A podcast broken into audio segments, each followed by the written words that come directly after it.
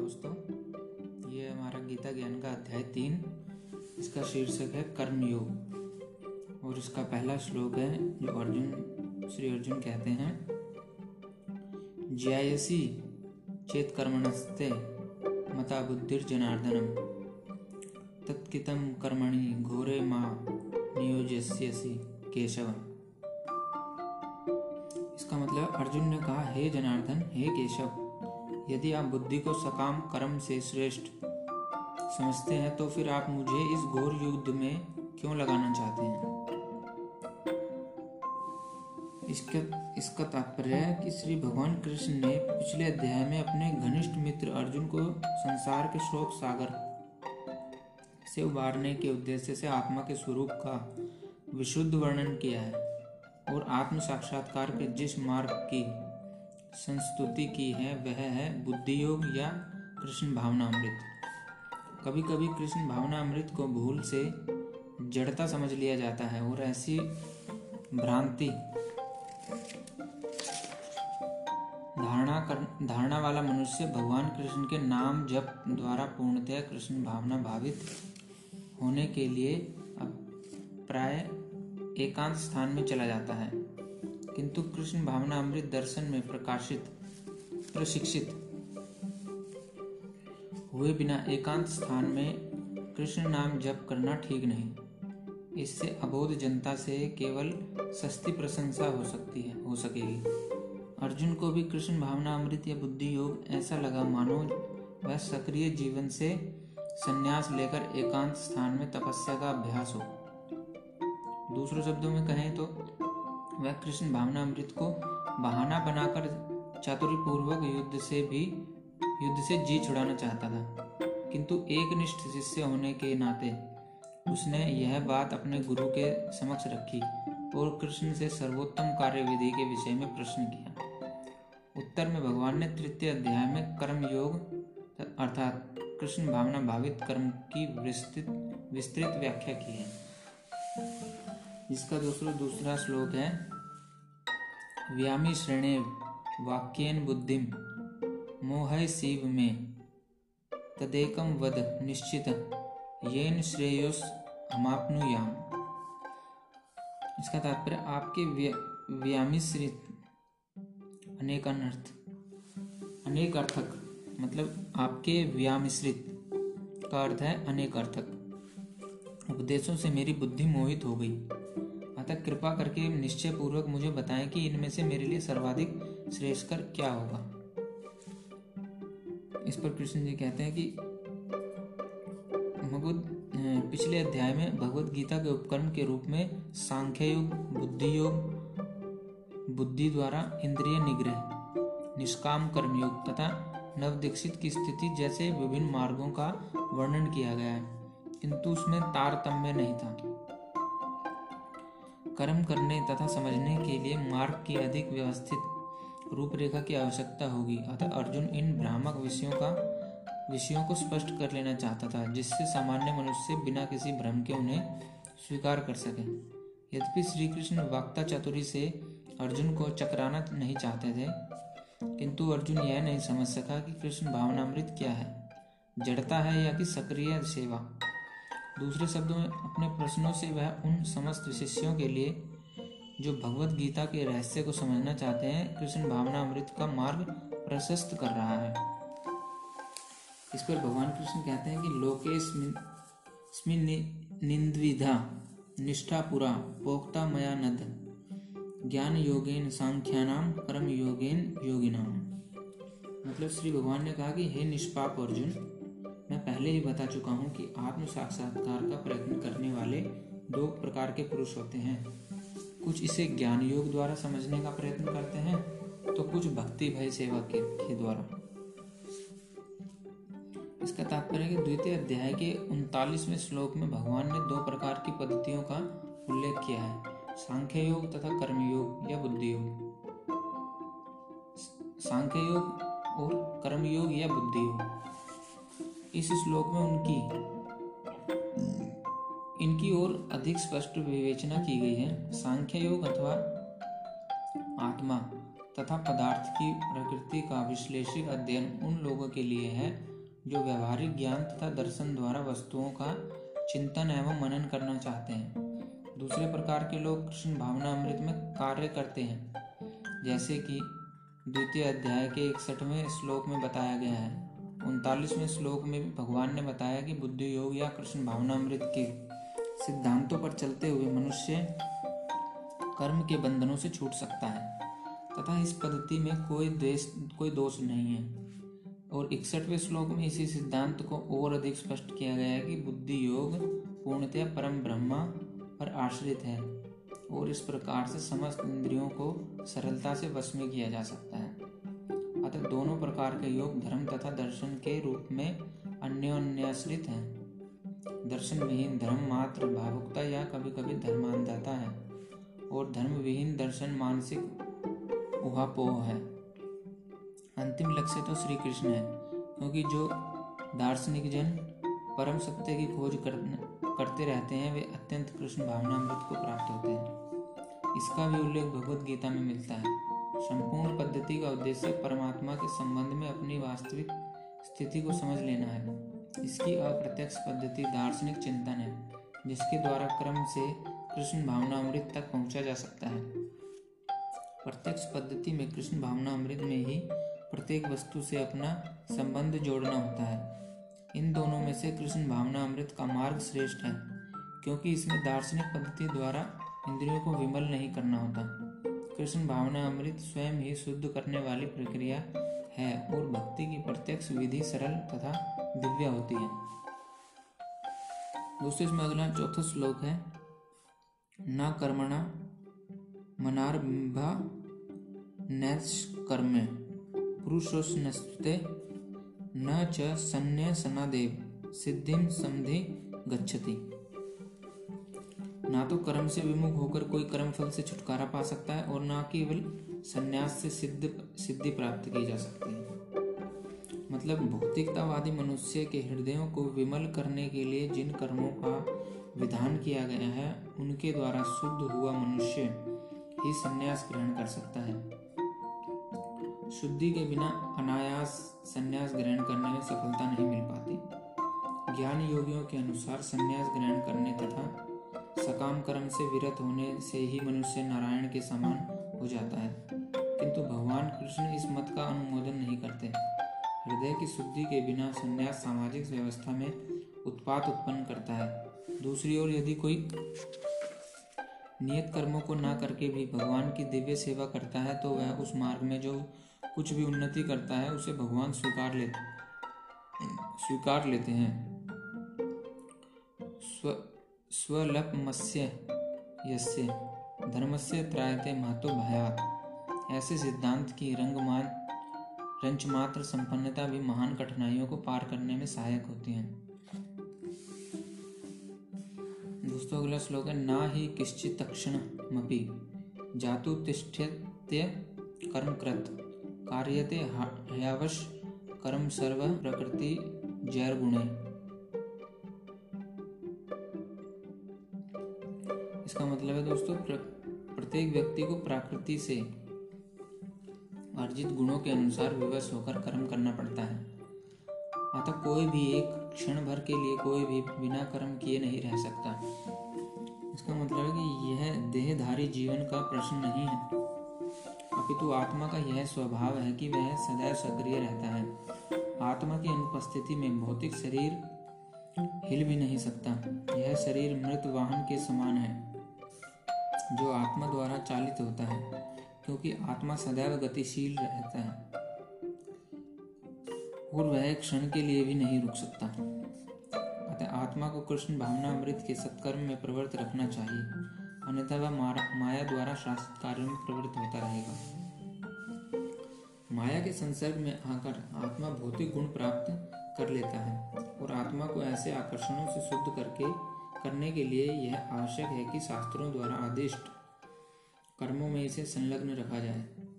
किंतु यदि आत्मा कृष्ण भावना अमृत के अपने स्वाभाविक कर्म में निरल, निरत रहता है तो वह जो भी करता है उसके लिए कल्याणप्रद होता है। इसमें श्रीमद् भागवत में एक श्लोक कहा गया है, इसकी पुष्टि करने के लिए।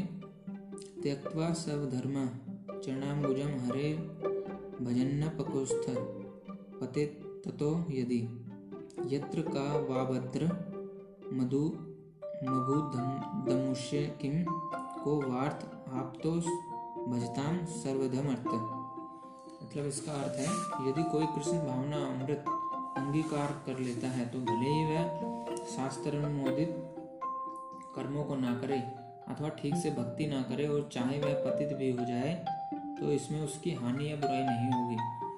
किंतु यदि वह शास्त्र अनुमोदित सारे कार्य करे और कृष्ण भावना अमृत ना अमृत ना, भावित ना हो तो ये सारे कार्य उसके किस लाभ के हैं? अतः कृष्ण भावना अमृत के इस स्तर तक पहुँचने के लिए शुद्धिकरण की प्रक्रिया आवश्यक है। अतः संन्यास या कोई भी शुद्धिकारी पद्धति कृष्ण भावना अमृत के चरम लक्ष्य तक पहुँचने में सहायता देने के लिए है, क्योंकि उसके बिना सब कुछ व्यर्थ है। दोस्तों, अगला श्लोक है कर्मेंद्रियाणी संयम संयम्य यह आस्ते मनसा स्मरण इंद्रियार्थ विमूढ़ात्मा, मिथ्याचार स उच्यते।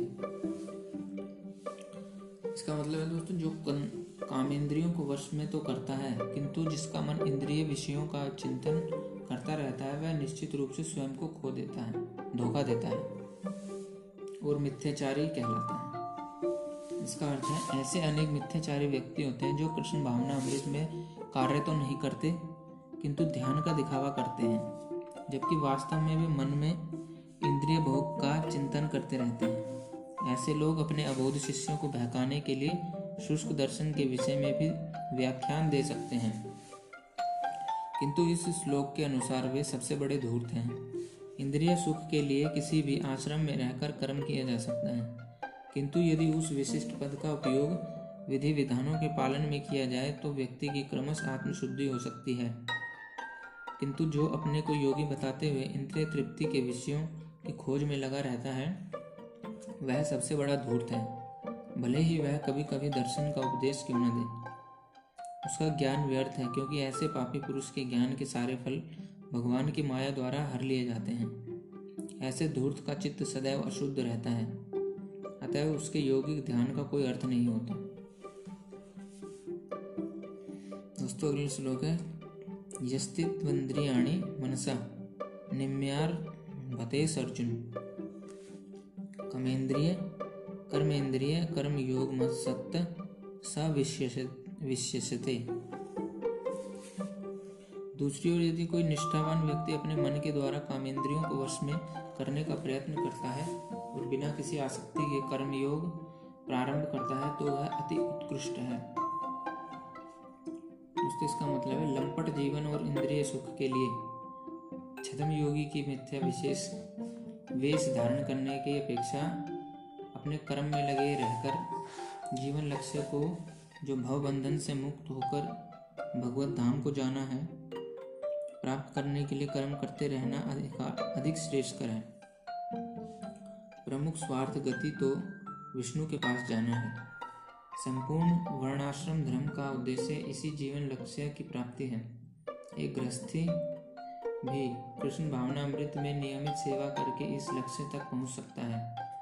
आत्म साक्षात्कार के लिए मनुष्य शास्त्रानुमोदित संयमित जीवन बिता सकता है और अनासक्त भाव से अपना कार्य कर, करता रह सकता है।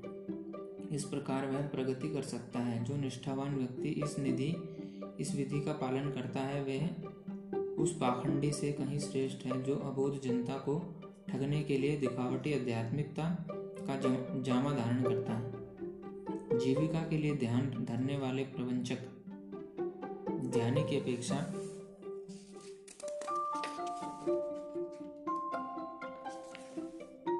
सड़क पर झाड़ू लगाने वाला निष्ठावान व्यक्ति कहीं अच्छा है। श्लोक है। नियतम कुरु कर्म त्वम कर्म ज्यायो ह्याक्रमण। शरीर यात्रापि च ते न प्रसिद्धेण कर्मण। इसका तात्पर्य अपना नियत कर्म करो, क्योंकि कर्म ना करने की अपेक्षा कर्म करना श्रेष्ठ है। कर्म के बिना तो शरीर निर्वाह भी नहीं हो सकता। ऐसे अनेक छदम ध्यानी हैं, जो अपने आप को उच्च कुलीन बताते हैं। तथा ऐसे बड़े बड़े व्यवसायी व्यक्ति हैं, जो झूठा दिखावा करते हैं कि आध्यात्मिक जीवन में प्रगति करने के लिए उन्होंने सर्वस्व त्याग दिया है। श्री कृष्ण यह नहीं चाहते थे कि अर्जुन मिथ्याचारी बने। अपितु वे चाहते थे कि अर्जुन क्षत्रियों के लिए निर्दिष्ट धर्म का पालन करे। अर्जुन गृहस्थ था और एक सेना नायक था। अतः उसके लिए श्रेष्ठकर था कि वह उसी रूप में ग्रस्त क्षत्रिय के लिए निर्दिष्ट धार्मिक कर्तव्यों का पालन करे। ऐसे कार्यों से संसारी मनुष्य का हृदय क्रमश विमल हो जाता है और वह भौतिक कलमश से मुक्त हो जाता है। देह निर्वाह के लिए किए गए तथा कथित त्याग या संन्यास का अनुमोदन ना तो भगवान करते हैं और ना कोई धर्मशास्त्री आखिर देह निर्वाह के लिए कुछ न कुछ करना होता है। भौतिकवादी वासनाओं की शुद्धि के बिना कर्म का मनमाने ढंग से त्याग करना ठीक नहीं। इस जगत का प्रत्येक व्यक्ति निश्चय ही प्रकृति पर प्रभुत्व जताने के लिए अर्थात इंद्रिय तृप्ति के लिए मलिन प्रवृत्ति से ग्रस्त रहता है। ऐसी दूषित प्रवृत्ति प्रवृत्तियों को शुद्ध करने की आवश्यकता है। नियत कर्मों द्वारा ऐसा किए बिना मनुष्य को चाहिए कि तथा कथित अध्यात्मवादी बनने तथा सारा काम छोड़कर अन्य, अन्यों पर जीवित रहने का प्रयास ना करे। दोस्तों, अगला श्लोक है, यज्ञार्था, कर्मण कर्मणों न्यत्र लोकोस्यम कर्म बंधन, तदर्थम कर्म होते मुक्त संगम समाचार। श्री विष्णु के लिए यज्ञ रूप में कर्म करना चाहिए। अन्यथा कर्म के द्वारा इस भौतिक जगत में बंधन उत्पन्न होता है। अतः हे कुंती पुत्र उनकी प्रसन्नता के लिए अपने नियत कर्म करो। इस तरह तुम बंधन से मुक्त, सदा मुक्त रहोगे। क्योंकि मनुष्य को शरीर के निर्वाह के लिए भी कर्म करना होता है। अतः विशिष्ट सामाजिक स्थिति तथा गुण को ध्यान में रखकर नियत कर्म इस तरह बनाए गए हैं कि उस उद्देश्य की पूर्ति हो सके। यज्ञ का अर्थ भगवान विष्णु है। सारे यज्ञ भगवान विष्णु की प्रसन्नता के लिए हैं। वेदों का आदेश है, यज्ञो व विष्णु। दूसरे शब्दों में, चाहे कोई निर्दिष्ट यज्ञ संपन्न करे या प्रत्यक्ष रूप से भगवान विष्णु की सेवा करे। दोनों से एक ही प्रयोजन सिद्ध होता है। अतः जैसा कि इस श्लोक में संस्तुत किया गया है। कृष्ण भावना अमृत यज्ञ ही है। वर्णाश्रम धर्म का भी उद्देश्य भगवान विष्णु को प्रसन्न करना है। वर्णाश्रम चार वाता पुरुषेण पर पुमान विष्णुरा राध्यते इसका अर्थ है दोस्तों, अतः भगवान विष्णु की प्रसन्नता के लिए कर्म करना चाहिए। इस जगत में किया जाने वाला अन्य कोई कर्म बंधन का कारण होगा। क्योंकि अच्छे तथा बुरे कर्मों के फल होते हैं और कोई भी फल कर्म करने करने वाले को बाँध लेता है। अतः कृष्ण को प्रश्न करने के लिए कृष्ण भावना भावित होना होगा। और जब कोई ऐसा कर्म करता है तो वह मुक्त दशा को प्राप्त रहता है। यही महान कर्म कौशल है और प्रारंभ में इस विधि में अत्यंत कुशल मार्गदर्शन की आवश्यकता होती है। अतः भगवत भक्त के निर्देशन में या साक्षात भगवान कृष्ण के प्रत्यक्ष आदेश के अंतर्गत मनुष्य को परिश्रम परिश्रम पूर्वक कर्म करना चाहिए। इंद्रिय तृप्ति के लिए कुछ भी नहीं किया जा, किया जाना चाहिए। अपितु तो हर कार्य कृष्ण की प्रसन्नता के लिए होना चाहिए। इस विधि से न केवल कर्म के बंधन से बचा जा सकता है, अपितु इससे मनुष्य को क्रमश भगवान की वह प्रेम भक्ति प्राप्त हो सकेगी, जो भगवत धाम को ले जाने वाली है। दोस्तों, अगला श्लोक है सह यज्ञ प्रजा, सृष्टवा पुरुवाच प्रजापति। अनेन प्रसविष्य ध्वमेश वोस्तित्वष्टक कामुदक मतलब सृष्टि के प्रारंभ में समस्त प्राणियों के स्वामी प्रजापति ने विष्णु के लिए यज्ञ सहित मनुष्यों तथा देवताओं की संततियों को रचा और उनसे कहा, तुम इस यज्ञ से सुखी रहो क्योंकि इसके करने से करने से तुम्हें सुखपूर्वक रहने तथा मुक्ति प्राप्त करने के लिए समस्त वांछित वस्तुएँ प्राप्त हो सकेंगी। इसका अर्थ है दोस्तों, प्राणियों के स्वामी। विष्णु द्वारा भौतिक सृष्टि की रचना बद्ध जीवों के लिए भगवत धाम वापस जाने का सुअवसर है। इस सृष्टि के सारे जीव प्रकृति द्वारा बद्ध हैं, क्योंकि उन्होंने श्री भगवान विष्णु या कृष्ण के साथ अपने संबंध को भुला दिया है। इस शाश्वत संबंध को समझने में वैदिक नियम हमारी सहायता के लिए है। जैसा कि भगवत गीता में कहा गया है कि वैदेश सर्वेवर हमें वैद्य। भगवान का कथन है कि वेदों का उद्देश्य मुझे समझना है। वैदिक स्तुतियों में कहा गया है कि पतिम विश्व स्यात्मेश्वरम अतः जीवों के स्वामी प्रजापति श्री भगवान विष्णु हैं। श्रीमद् भागवत में भी श्री सुखदेव गोस्वामी ने भगवान को अनेक रूप, रूपों में पति कहा गया है।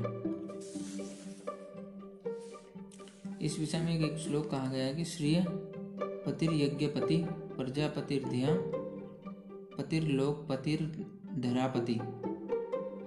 पतिर्गति सांचन धांग कृष्णवर्ती सात्वताम प्रसिद्धिताम में भगवान सताम पति। इसका अर्थ है दोस्तों, प्रजापति तो भगवान विष्णु हैं और वे समस्त प्राणियों के, समस्त लोकों के तथा सुंदरता के स्वामी हैं और हरेक के त्राता हैं।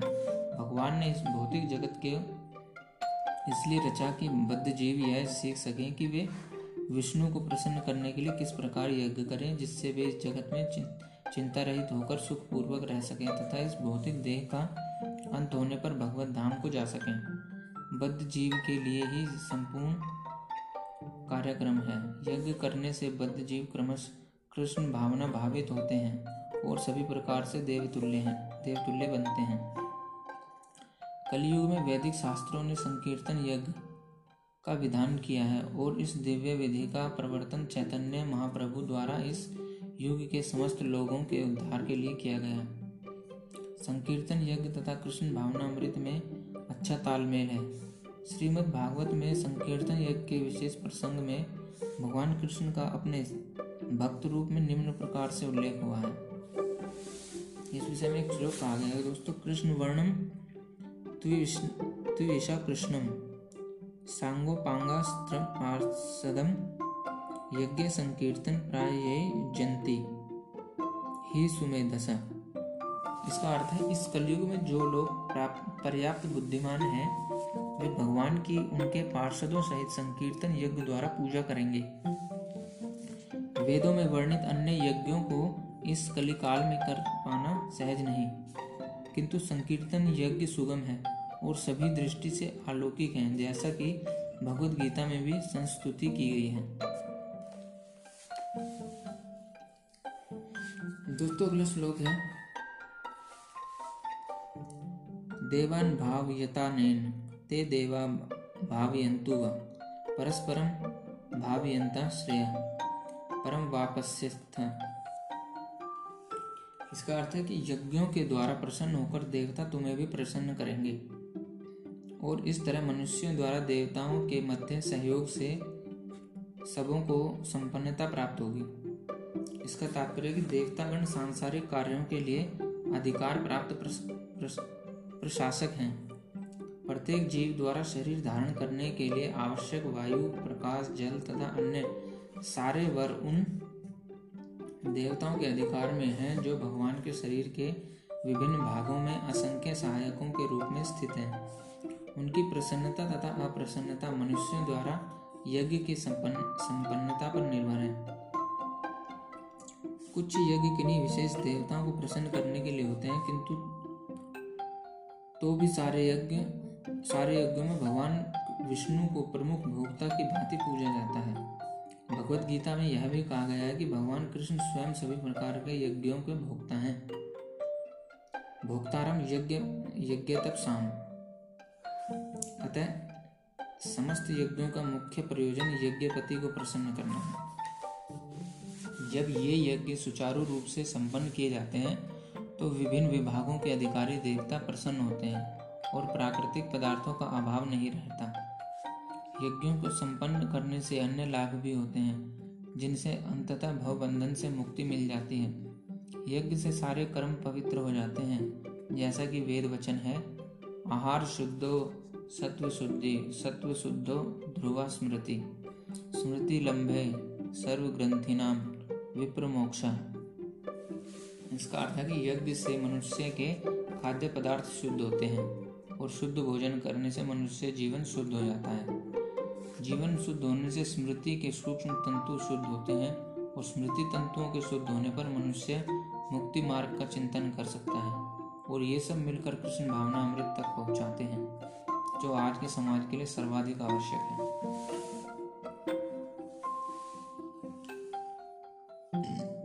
दोस्तों, अगला श्लोक है इष्टान भोगाही वो देवा यज्ञ भाविता तैर्दत्तान प्रदायोभ्यो यो भुंगे स्तेन एव स। इसका मतलब है कि जीवन की विभिन्न आवश्यकताओं की पूर्ति करने वाले विभिन्न देवता यज्ञ संपन्न होने पर प्रसन्न होकर तुम्हारी सारी आवश्यकताओं की पूर्ति करेंगे। किंतु जो इन उपहारों को, देवताओं को अर्पित कर, किए बिना भोगता है, वह निश्चित रूप से चोर है। इसका मतलब है कि दोस्तों देवता गण भगवान विष्णु द्वारा भोग सामग्री प्रदान करने के लिए अधिकृत किए गए हैं। अतः नियत यज्ञों द्वारा उन्हें अवश्य संतुष्ट करना चाहिए। वेदों में विभिन्न देवताओं के लिए भिन्न भिन्न प्रकार के यज्ञों की संस्तुति है। किंतु वे सब अंततः भगवान को ही अर्पित किए जाते हैं। किंतु जो यह नहीं समझ सकता कि भगवान क्या है, उसके लिए देव यज्ञ का विधान है। अनुष्ठानकर्ता के भौतिक गुणों के अनुसार वेदों में विभिन्न प्रकार के यज्ञों का विधान है। विभिन्न देवताओं की पूजा भी उसी पर, उसी आधार पर। अर्थात गुणों के अनुसार की जाती है। उदाहरणार्थ, मांसाहारियों को देवी काली की पूजा करने के लिए कहा जाता है, जो भौतिक प्रकृति की घोर रूपा है और देवी के समक्ष पशु बलि का आदेश है। किंतु जो सतोगुणी हैं उनके लिए विष्णु की दिव्य पूजा बताई जाती है। अंत समस्त यज्ञों का ध्येय उत्तरोत्तर दिव्य पद प्राप्त करना है। सामान्य व्यक्तियों के लिए कम से कम पाँच यज्ञ आवश्यक हैं, जिन्हें पंच महायज्ञ कहते हैं। किंतु मनुष्य को यह जानना चाहिए कि जीवन की सारी आवश्यकताएँ भगवान के देवता प्रतिनिधियों द्वारा ही पूरी की जाती हैं। कोई कुछ बना नहीं सकता। उदाहरणार्थ, मानव समाज के भोज्य पदार्थों को लें। इन भोज्य पदार्थों में शाकाहारियों के लिए अन्न, फल, शाक, दूध, चीनी आदि हैं, तथा मांसाहारियों के लिए मांस आदि जिनमें से कोई भी पदार्थ मनुष्य नहीं बना सकता। एक और उदाहरण लें, यथा ऊष्मा, प्रकाश, जल, वायु आदि जो जीवन के लिए आवश्यक हैं। इनमें से किसी को बनाया नहीं जा सकता। परमेश्वर के बिना ना तो प्रचुर प्रकाश मिल सकता है, ना चांदनी, न वर्षा या प्रातःकालीन समीर ही, जिनके बिना मनुष्य जीवित नहीं रह सकता, स्पष्ट है कि हमारा जीवन भगवान द्वारा प्रदत्त वस्तुओं पर आश्रित है। यहाँ तक कि हमें अपने उत्पादन उद्यमों के लिए अनेक कच्चे मालों की आवश्यकता होती है, यथा धातु, गंधक, पारद, मैंगनीज तथा अन्य अनेक आवश्यक वस्तुएँ, जिनकी पूर्ति भगवान के प्रतिनिधि इस उद्देश्य से करते हैं कि हम इनका समुचित उपयोग करके आत्म साक्षात्कार के लिए अपने आप को स्वस्थ एवं पुष्ट बनाएँ, जिससे जीवन का चरम लक्ष्य अर्थात भौतिक जीवन संघर्ष से मुक्ति प्राप्त हो सके।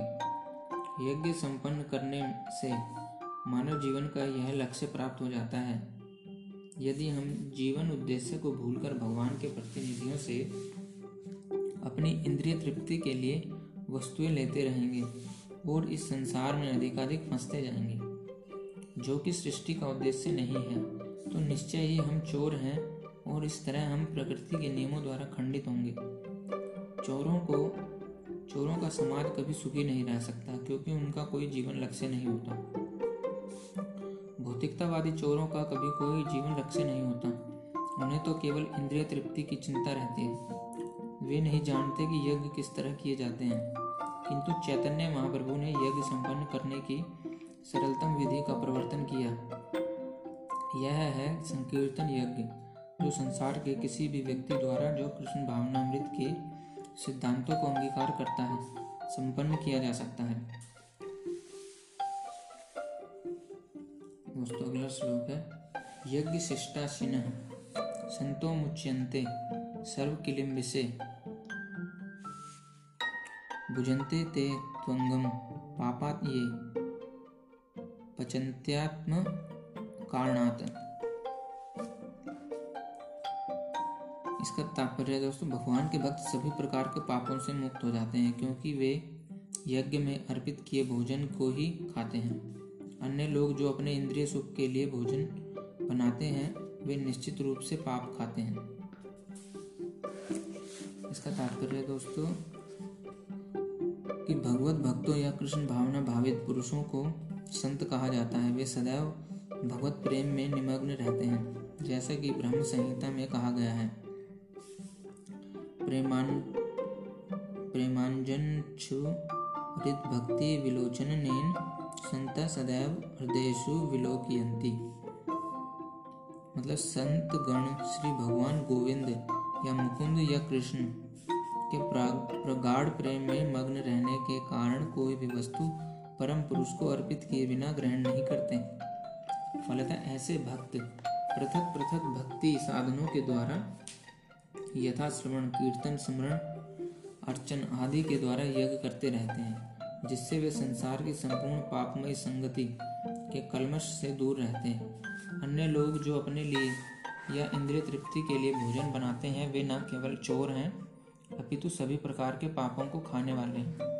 जो व्यक्ति चोर तथा पापी दोनों हो, भला वह किस तरह सुखी रह सकता है? यह संभव नहीं।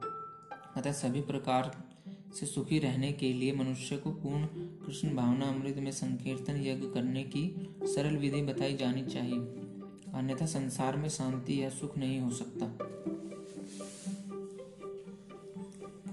अगला श्लोक है अन्नाद भवंती भूतानि पर्जन्यादन्न संभव यज्ञाद भवति, पर्जन्यो यज्ञ कर्म समुद्र भव।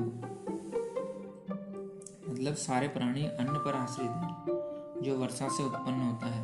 वर्षा यज्ञ से वर्षा यज्ञ संपन्न करने से होती है, और यज्ञ नियत कर्मों से उत्पन्न होता है। इसका तात्पर्य है दोस्तों, भगवत गीता के महान टीकाकार श्रील बलदेव विद्याभूषण इस प्रकार बोल, प्रकार लिखते हैं कि ये इंद्रा गढ़तया वथितम वस्थितम यज्ञ सर्वेश्वरम विष्णु विष्णु भयचर्य तच्छेष तेन तद्देह यात्रा संपदयन्ति ते संत सर्वेश्वरस्य, यज्ञपुरुषस्य भक्ता सर्वकिलिशैर अनादिकाल विवस्वर आत्मनुभव प्रतिबंध कैर निखले पापेर विमुच्यंते मतलब परमेश्वर जो यज्ञ पुरुष अथवा समस्त यज्ञों के भोक्ता कहलाते हैं। सभी देवताओं के स्वामी हैं और जिस प्रकार शरीर के अंग पूरे शरीर की सेवा करते रहते हैं, उसी प्रकार सारे देवता उनकी सेवा करते हैं। इंद्र, चंद्र तथा वरुण जैसे देवता भगवान द्वारा नियुक्ति अधिकारी हैं। जो सांसारिक कार्यों की देखरेख करते हैं। सारे वेद इन देवताओं को प्रसन्न करने के लिए यज्ञों को निर्देश करते हैं। यज्ञों का निर्देश करते हैं, जिससे वे अन्न उत्पादन के लिए प्रचुर वायु, प्रकाश तथा जल प्रदान करें। जब कृष्ण की पूजा की जाती है तो उनके अंग स्वरूप देवताओं की भी स्वतः पूजा हो जाती है। अतः देवताओं की अलग से पूजा करने की आवश्यकता नहीं होती। इसी हेतु कृष्ण भावना भावित भगवत भक्त सर्वप्रथम कृष्ण को भोजन अर्पित करते हैं और तब खाते हैं। यह ऐसी विधि है जिससे शरीर का आध्यात्मिक पोषण होता है। ऐसा करने से न केवल शरीर के विगत पापमय कर्मफल नष्ट होते हैं, अपितु शरीर प्रकृति के समस्त कलमशों से निरापद हो जाता है। जब कोई छूत का रोग फैलता है तो इसके आक्रमण से बचने के लिए रोगाणुरोधी टीका लगाया जाता है। इसी प्रकार भगवान विष्णु को अर्पित करके ग्रहण किए जाने वाला भोजन हमें भौतिक संदूषण से निरापद बनाता है और जो इस विधि का अभ्यस्त है, वह भगवत भक्त कहलाता है। अतः कृष्ण भावना भावित व्यक्ति जो केवल कृष्ण को अर्पित किया गया भोजन करता है, वह उन समस्त विगत भौतिक गुण, दूषणों के फलों का सामना करने में समर्थ होता है, जो आत्म साक्षात्कार के मार्ग में बाधक बनते हैं। इसके विपरीत जो ऐसा नहीं करता, वह अपने पापपूर्ण कर्म को बढ़ाता रहता है, जिससे उसे सारे पाप फलों को भोगने के लिए अगला शरीर कुकरों, शुक्रों के समान मिलता है। यह भौतिक जगत नाना कलमशों से पूर्ण है और जो भी भगवान के प्रसाद को ग्रहण करने, करके उनसे निरापद हो लेता है, वह उनके आक्रमण से बच जाता है। किंतु जो ऐसा नहीं करता, वह कलमस का लक्ष्य बनता है। अन्न अथवा शाक वास्तव में खाद्य है। मनुष्य विभिन्न प्रकार के अन्न, शाक, फल आदि खाते हैं, जबकि पशु इन पदार्थों के उच्छिष्ट को खाते हैं। जो मनुष्य मांस खाने के अभ्यस्त हैं, उन्हें भी शाक के उत्पादन पर निर्भर रहना पड़ता है, क्योंकि पशु शाक ही खाते हैं। अतः हमें अंत तो खेतों के उत्पादन पर ही आश्रित रहना है। बड़ी बड़ी फैक्ट्रियों के उत्पादन पर नहीं। खेतों का यह उत्पादन आकाश से होने वाली प्रचुर वर्षा पर निर्भर करता है। और ऐसी वर्षा इंद्र, सूर्य, चंद्र आदि देवताओं के द्वारा नियंत्रित होती है। ये देवता भगवान के दास हैं। भगवान को यज्ञों के द्वारा संतुष्ट रखा जा सकता है। अतः जो इन यज्ञों को संपन्न नहीं करता, उसे अभाव का सामना करना होगा। यही प्रकृति का नियम है। अतः भोजन के अभाव से बचने के लिए यज्ञ और विशेष रूप से इस युग के लिए संस्तुतक संकीर्तन यज्ञ संपन्न करना चाहिए।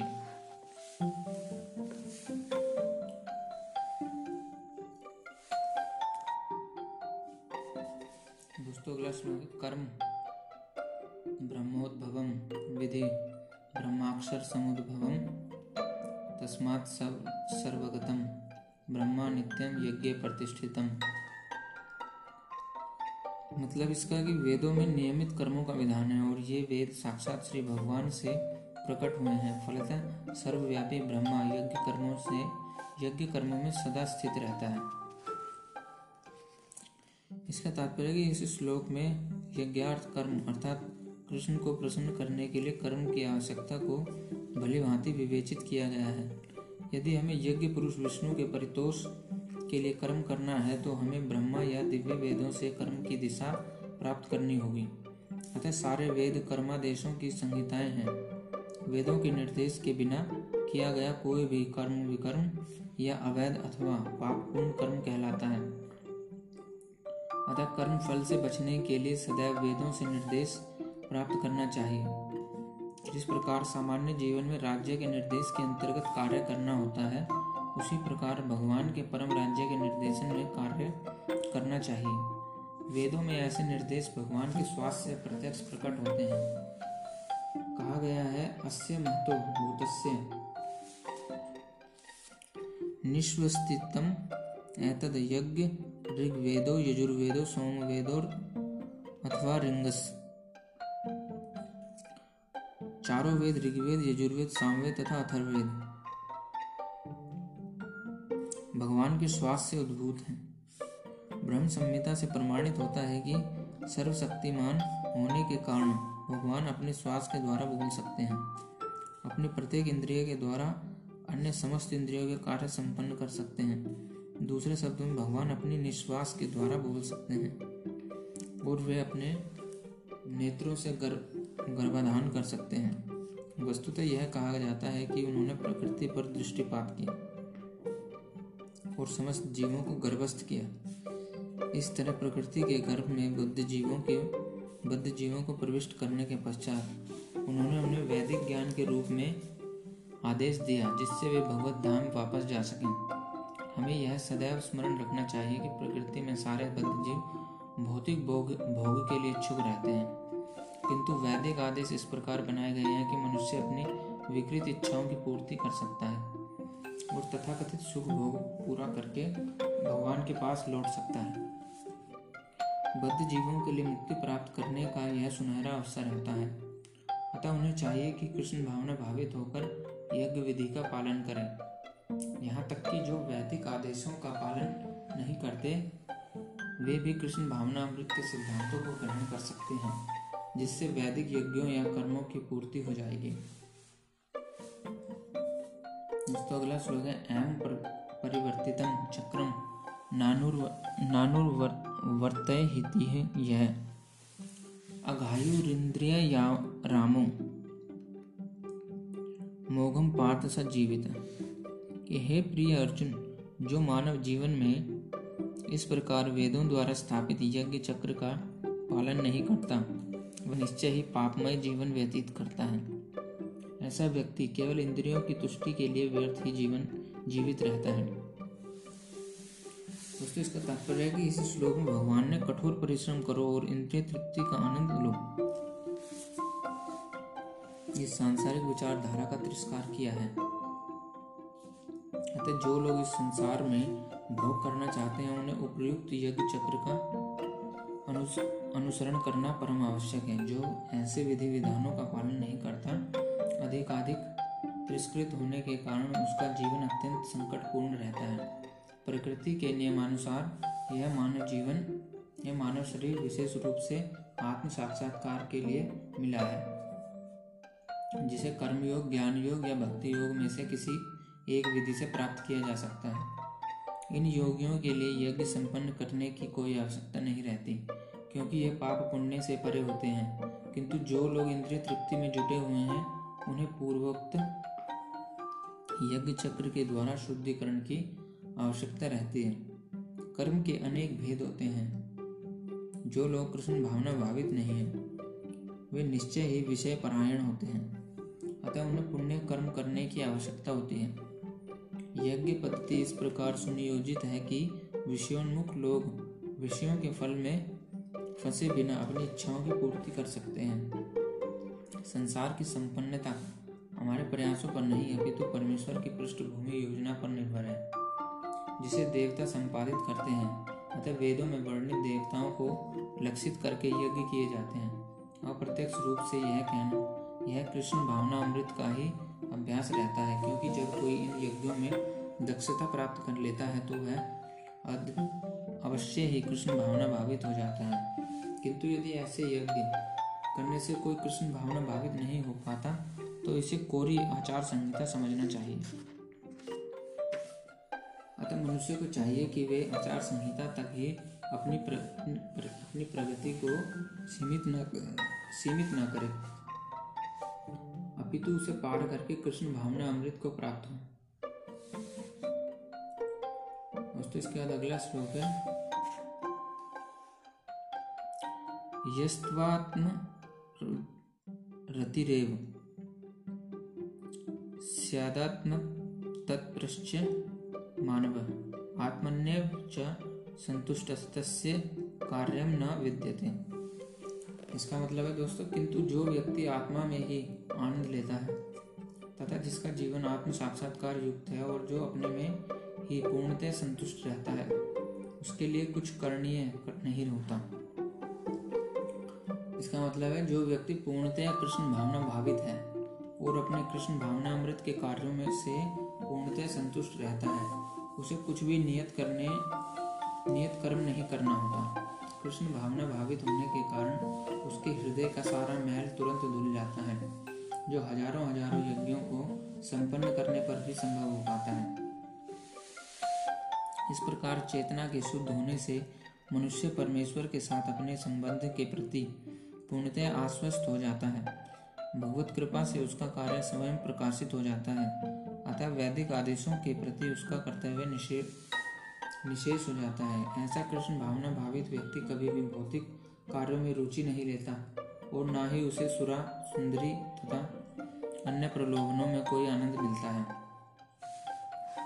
दोस्तों अगला श्लोक है, नैव तस्य कृते नार्थो न कृते ने क्रिश्चन चास्य सर्वभूतेषु। कश्चिदर्थ व्यापाश्रय। मतलब कि स्वरूप प्रसिद्ध। व्यक्ति के लिए ना तो अपने नियत कर्मों को करने की आवश्यकता रह जाती है ना ऐसा कर्म करने का कोई कारण ही रहता है।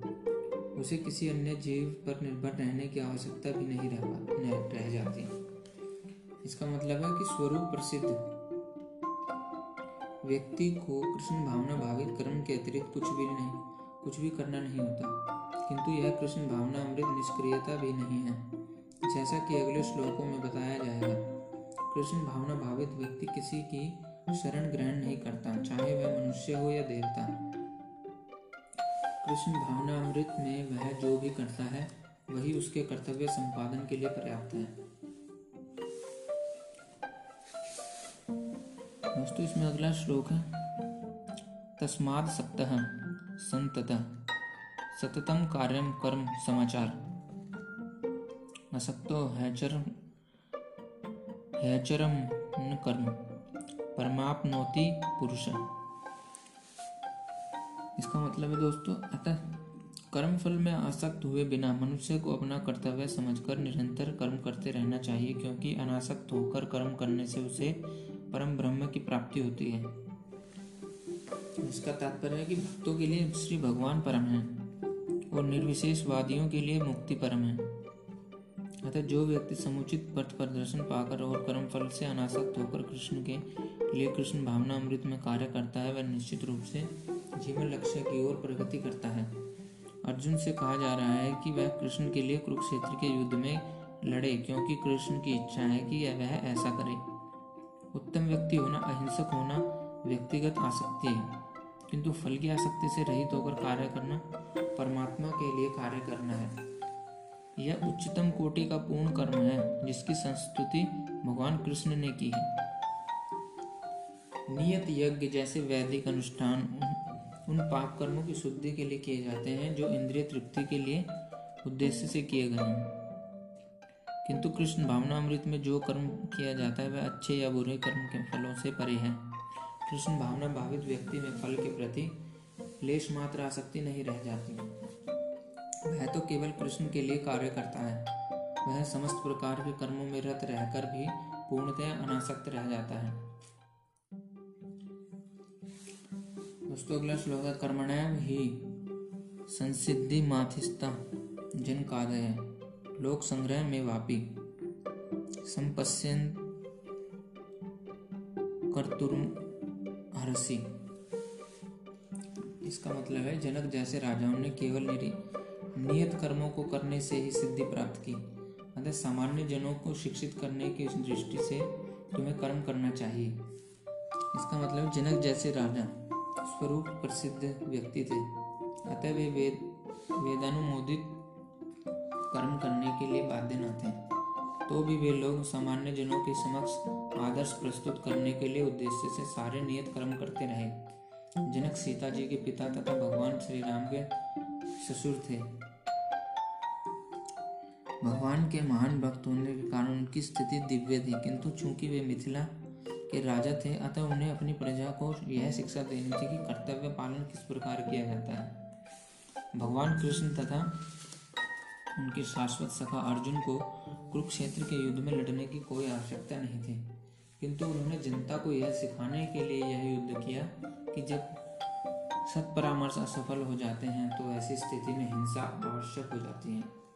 कुरुक्षेत्र के युद्ध के पूर्व युद्ध निवारण के लिए भगवान तक ने सारे प्रयास किए, किंतु दूसरा पक्ष लड़ने पर तुला था। अतः ऐसे सद्धर्म के लिए युद्ध करना आवश्यक था। यद्यपि कृष्ण भावना भावित व्यक्ति को संसार में कोई रुचि नहीं हो सकती तो भी वह जनता को यह सिखाने के लिए कि किस तरह रहना और कार्य करना चाहिए, कर्म करता रहता है। कृष्ण भावना अमृत में अनुभवी व्यक्ति इस तरह कार्य करते हैं कि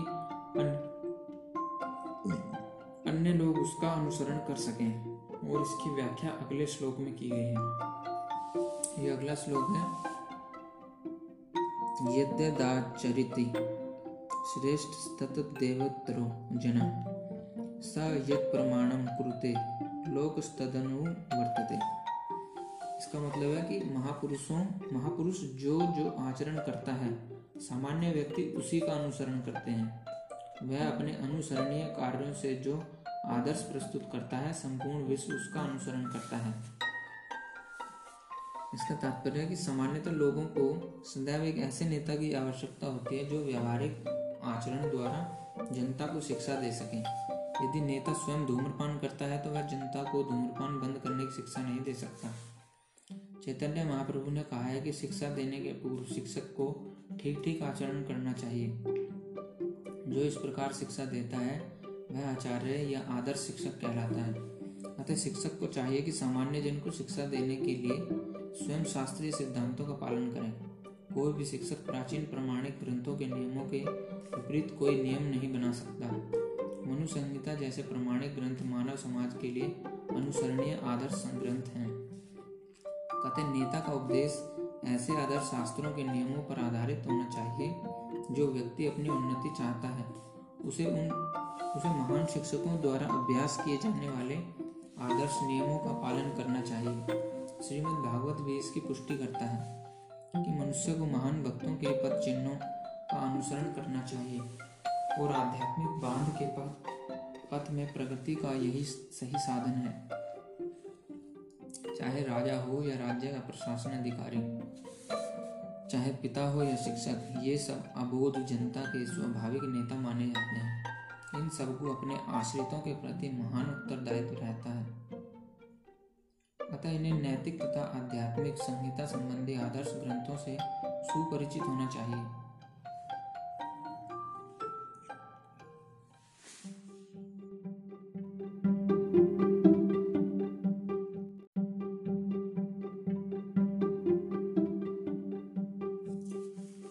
नमस्कार दोस्तों, मैं सुरेंद्र कुमार। स्वागत है आपका श्रीमद् भगवद गीता में इसका अध्याय कर्मयोग अध्याय नंबर तीन है और इसके भाग नंबर दो में आपका स्वागत है, जिसका बाईस नंबर श्लोक ये है कि,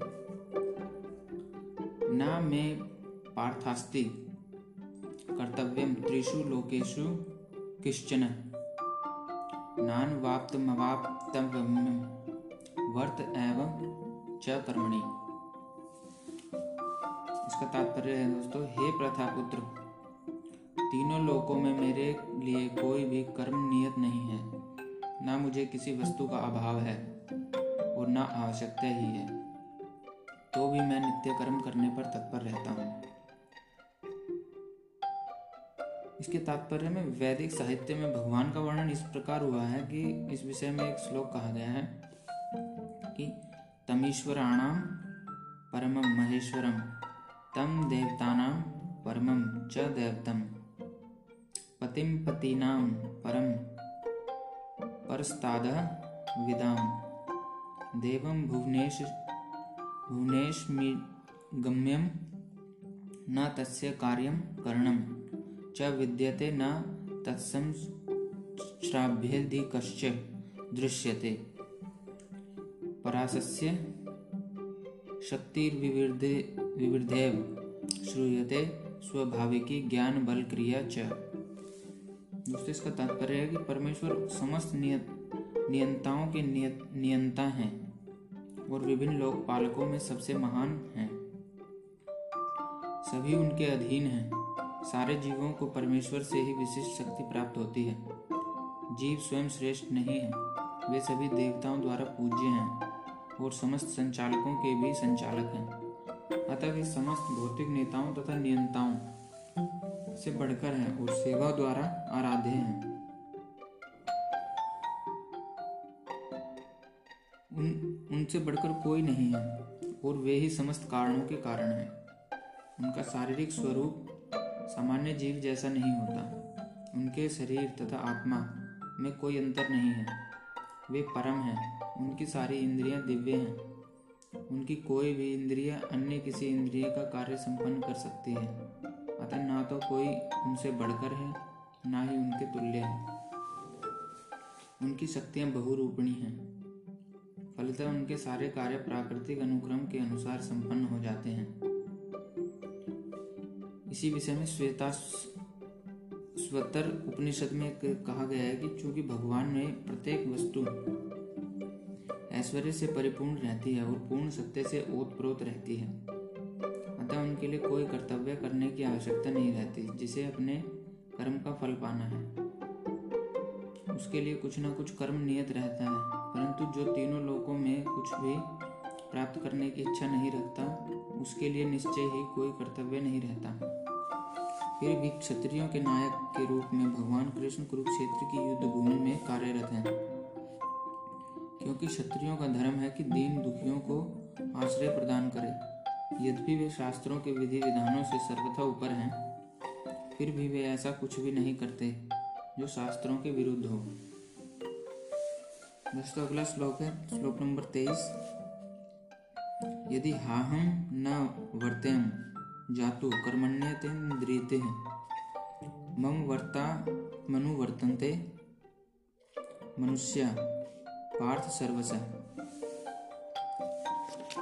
इसका तात्पर्य है दोस्तों कि यदि मैं नियत कर्मों को सावधानी पूर्वक न करूँ तो हे पार्थ, यह निश्चित है कि सारे मनुष्य मेरे पथ का ही अनुगमन करेंगे। ये श्री कृष्ण जी उनसे कह रहे हैं, अर्जुन से, कि आध्यात्मिक जीवन की उन्नति के लिए एवं सामाजिक शांति में संतुलन बनाए रखने के लिए कुछ परंपरागत कुलाचार हैं, जो प्रत्येक सभ्य व्यक्ति के लिए होते हैं। ऐसे विधि विधान केवल बद्ध जीवों के लिए हैं। भगवान कृष्ण के लिए, क्योंकि भगवान कृष्ण के लिए नहीं, क्योंकि वे धर्म की स्थापना के लिए अवतरित हुए थे। अतः उन्होंने निर्दिष्ट नियमों का पालन किया। अन्यथा सामान्य व्यक्ति भी उन्हीं के पद चिन्हों का अनुसरण करते, क्योंकि कृष्ण परम प्रमाण है। श्रीमद् भागवत से यह ज्ञात होता है कि श्री कृष्ण अपने घर में तथा बाहर गृहस्थोचित धर्म का आचरण करते रहे। दोस्तों अगला श्लोक है, श्लोक नंबर चौबीस। उत्सी देयूर्य में लोका न कुर्यम कर्म चेदहम शंकर से च कृता श्यामु अहन्यामिमा प्रजा। यदि मैं नियत कर्म न करूँ तो ये सारे लोग नष्ट हो जाएँ।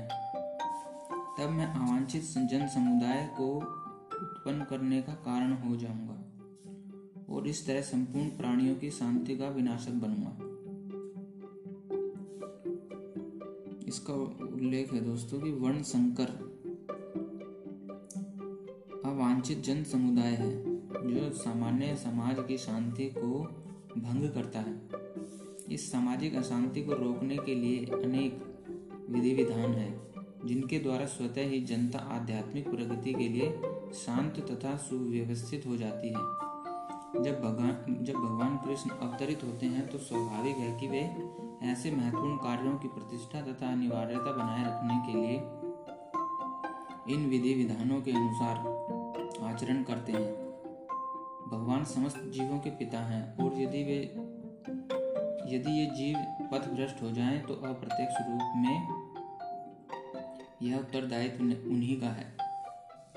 अतः जब भी विधि विधानों का अनादर होता है तो भगवान स्वयं समाज को सुधारने के लिए अवतरित होते हैं। किंतु हमें ध्यान देना होगा कि यद्यपि हमें भगवान के पद चिन्हों का अनुसरण करना है तो भी हम उनका अनुकरण नहीं कर सकते।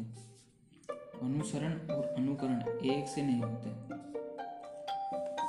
हम गोवर्धन पर्वत उठाकर भगवान का अनुकरण नहीं कर सकते, जैसा कि भगवान ने अपने बाल्यकाल में किया था। ऐसा कर पाना किसी मनुष्य के लिए संभव नहीं। हमें उनके उपदेशों का पालन करना चाहिए, किंतु किसी भी समय हमें उनका अनुकरण नहीं करना है।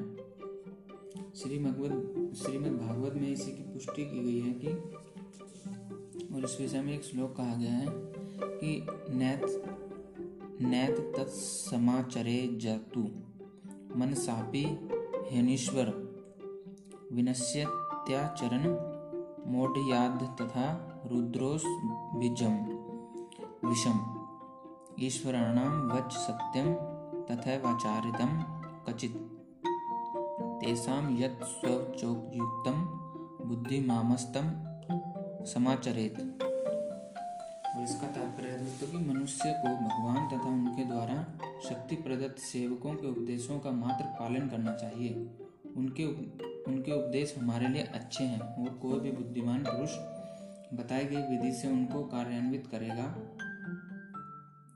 फिर भी मनुष्य को सावधान रहना चाहिए कि वह उनके कार्यों का अनुकरण ना करे। उसे शिव जी के अनुकरण में विष का समुद्र नहीं पी लेना चाहिए। हमें सदैव ईश्वरों की या सूर्य तथा चंद्रमा की गतियों को वास्तव में नियंत्रित कर सकने वाली, वालों की स्थिति को श्रेष्ठ मानना चाहिए। ऐसी शक्ति के बिना कोई भी सर्वशक्तिमान ईश्वरों का अनुकरण नहीं कर सकता। शिव जी ने सागर तक के विष का पान कर लिया। किंतु यदि कोई सामान्य व्यक्ति विष की एक बूंद भी पी, पीने का यत्न करेगा तो वह मर जाएगा। शिव जी के अनेक छंद भक्त हैं, जो गांजा तथा ऐसी ही अन्य मादक वस्तुओं का सेवन करते रहते हैं। किंतु वे यह भूल जाते हैं कि इस प्रकार शिव जी का अनुकरण करके वे अपनी मृत्यु को निकट बुला रहे हैं। इसी प्रकार भगवान कृष्ण के भी अनेक छंद भक्त हैं जो भगवान की रासलीला या प्रेम नृत्य का अनुकरण करना चाहते हैं, किंतु यह भूल जाते हैं कि वे गोवर्धन पर्वत को धारण नहीं कर सकते। अतः सबसे अच्छा तो यही होगा कि लोग शक्तिमान का अनुकरण ना करके केवल उनके उपदेशों का पालन करें, ना ही बिना योग्यता के किसी को उनका स्थान ग्रहण करने का प्रयत्न करना चाहिए। ऐसे अनेक ईश्वर के अवतार हैं जिनमें भगवान की शक्ति नहीं होती। दोस्तों, इसका अगला श्लोक है, श्लोक नंबर पच्चीस। कि सत्ताम सप्ताह कर्मण्य विद्वंसो यथा कुर्वन्ति भारत। कुर्या तथा सक्त सक्तश्ची कीर्षु लोर्के संगरम। इसका तात्पर्य कि जिस प्रकार अज्ञानी जनफल की आसक्ति से कार्य करते हैं, उसी तरह विद्वान जनों को चाहिए कि वे लोगों को उचित पथ पर ले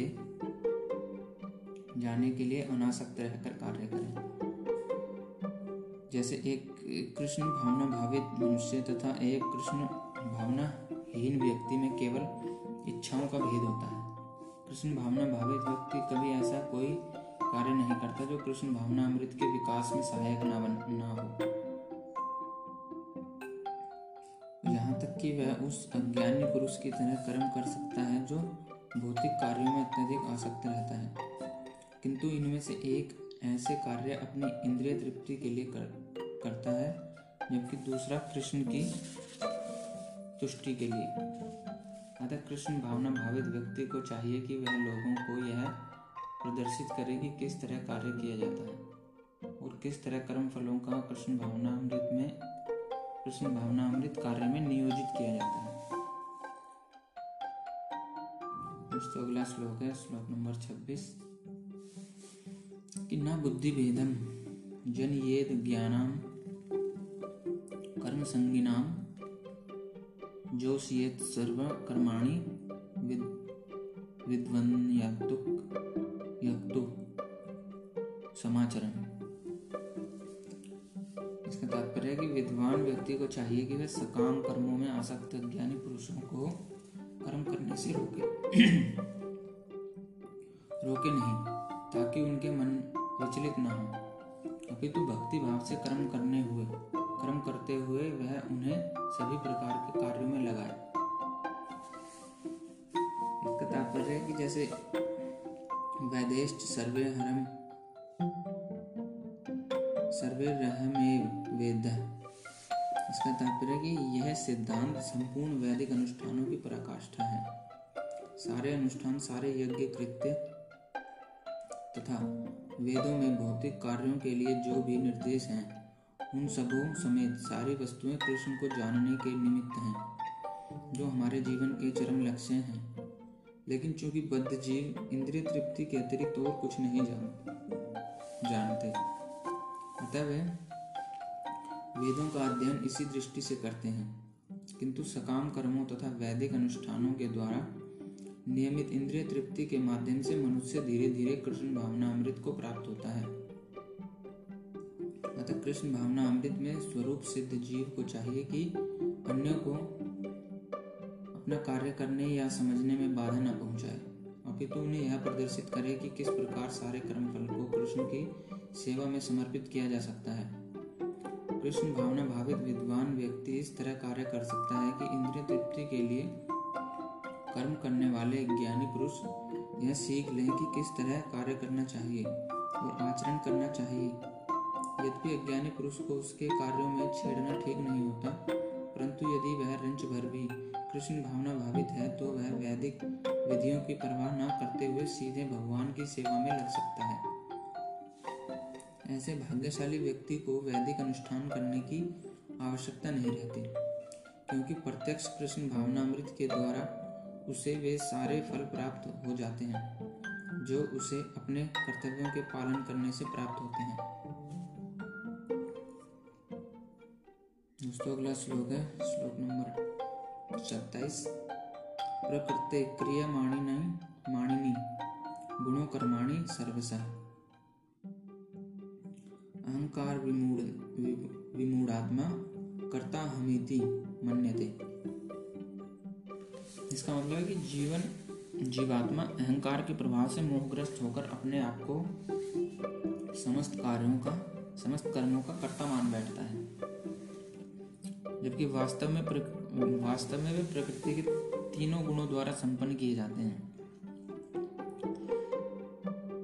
जैसे कि दो व्यक्ति जिनमें से एक कृष्ण भावना भावित है और दूसरा भौतिक चेतना वाला है। समान स्तर पर कार्य करते हुए समान पद पर प्रतीत हो सकते हैं, किंतु उनके पदों में आकाश पाताल का अंतर रहता है। भौतिक चेतना वाला व्यक्ति अहंकार के कारण आश्वस्त रहता है कि वही सभी वस्तुओं का करता है। वह यह नहीं जानता कि शरीर की रचना प्रकृति द्वारा हुई है, जो परमेश्वर की अध्यक्षता में कार्य करती है। भौतिक भौतिकतावादी व्यक्ति यह नहीं जानता कि अंततोगत्वा वह कृष्ण के अधीन है। अहंकार बस ऐसा व्यक्ति हर कार्य को स्वतंत्र रूप से करने का श्रेय लेना चाहता है। और यही है उसके अज्ञान का लक्षण।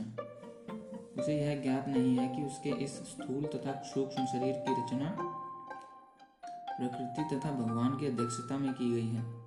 अतः उसके सारे शारीरिक तथा मानसिक कार्य कृष्ण भावना अमृत में रहकर कृष्ण की सेवा में तत्पर होने चाहिए। अज्ञानी व्यक्ति यह भूल जाता है कि भगवान ऋषिकेश कहलाते हैं। अर्थात वे शरीर के इंद्रियों के स्वामी हैं। इंद्रिय तृप्ति के लिए इंद्रियों का निरंतर उपयोग करते रहने से वह अहंकार के कारण वस्तुतः मोहग्रस्त रहता है, जिससे वह कृष्ण के साथ अपने शाश्वत संबंध को भूल जाता है। दोस्तों, अगला श्लोक है, श्लोक नंबर अट्ठाईस। तत्ववित्तु महाबाहो गुण कर्म विभाग्यो। गुणा गुणेशु वर्तन्त इति मत्वा न संजते कि हे महाबाहो भक्ति भावमय कर्म तथा सकाम कर्म के भेद को भली भांति जानते हुए जो परम सत्य को जानने वाला है, वह कभी भी अपने आप को इंद्रियों में तथा इंद्रिय तृप्ति में नहीं लगाता। इसका तात्पर्य कि परम सत्य को जानने वाला भौतिक संगति में अपनी विषम स्थिति को जानता है। वह जानता है कि भगवान कृष्ण का अंश है और उसका स्थान इस भौतिक सृष्टि में नहीं होना चाहिए। वह अपने वास्तविक स्वरूप को भगवान के अंश के रूप में जानता है, जो सचित आनंद है, और उसे यह अनुभूति होती रहती है कि मैं किसी कारण से देहात्म बुद्धि में फंस चुका हूँ। अपने अस्तित्व की शुद्ध अवस्था में उसे सारे कार्य भगवान कृष्ण की सेवा में नियोजित करने चाहिए। फलतः वह अपने आप को कृष्ण भावनामृत के कार्यों में लगाता है और भौतिक इंद्रियों के कार्यों के प्रति स्वभावता अनासक्त हो जाता है, क्योंकि ये परिस्थिति जन्य तथा अस्थायी है। वह जानता है कि उसके जीवन की भौतिक दशा भगवान के नियंत्रण में है। फलतः वह सभी प्रकार के भौतिक बंधनों से विचलित नहीं होता, क्योंकि वह इन्हें भगवत कृपा मानता है। श्रीमद् भागवत के अनुसार जो व्यक्ति परम सत्य को ब्रह्मा, परमात्मा तथा श्री भगवान इन तीन विभिन्न रूपों में जानता है, वह तत्वविश, तत्ववित्त कहलाता है, क्योंकि वह परमेश्वर के साथ अपने वास्तविक संबंध को भी जानता है। दोस्तों, इस विषय में अगला श्लोक है प्रकृति गुण प्रकृतिर गुण समूढ़ा। सजन्ते गुणकर्मसु तान कृतस्य विन्दो। मंदाकृत विचालयेत। इसका तात्पर्य है कि माया के गुणों से मोहग्रस्त। होने पर अज्ञानी पुरुष पूर्णतया भौतिक कार्यों में संलग्न रहकर उन उनमें आसक्त हो जाते हैं। यद्यपि उनके ये कार्य उनमें ज्ञान भाव के कारण अधम होते हैं, किंतु ज्ञानी को चाहिए कि वे उन्हें विचलित न करें। अज्ञानी मनुष्य स्थूल भौतिक चेतना से और भौतिक उपाधियों से पूर्ण रहते हैं। यह शरीर प्रकृति की देन है और जो व्यक्ति शारीरिक चेतना में अत्यधिक आसक्त होता है, वह मंद अर्थात आलसी कहलाता है। अज्ञानी मनुष्य शरीर को आत्मस्वरूप मान, मानते हैं। वे अन्यों के साथ शारीरिक संबंध को बंधुत्व मानते हैं। जिस देश में यह शरीर प्राप्त हुआ है, उसे वे पूज्य मानते हैं और धार्मिक अनुष्ठानों की औपचारिकताओं को ही अपना लक्ष्य मानते हैं। ऐसे भौतिकता ग्रस्त उपाधिधारी पुरुषों के कुछ प्रकार के कार्यों में सामाजिक सेवा, राष्ट्रीयता तथा परोपकार हैं। ऐसी उपाधियों के चक्कर में वे सदैव भौतिक क्षेत्र में व्यस्त रहते हैं। उनके लिए आध्यात्मिक बोध मिथ्या है, अतः वे इसमें रुचि नहीं लेते। किंतु जो लोग आध्यात्मिक जीवन में जागरूक हैं, उन्हें चाहिए कि इस तरह भौतिकता में मग्न व्यक्तियों को विचलित ना करें। अच्छा तो यही होगा कि वे शांत भाव से अपने आध्यात्मिक कार्यों को करें। ऐसे मोहग्रस्त व्यक्ति अहिंसा जैसे जीवन के मूलभूत नैतिक सिद्धांतों तथा इसी प्रकार के परोपकारी कार्यों में लगे हो सकते हैं। जो लोग अज्ञानी हैं, वे कृष्ण भावना अमृत के कार्यों को समझ नहीं पाते।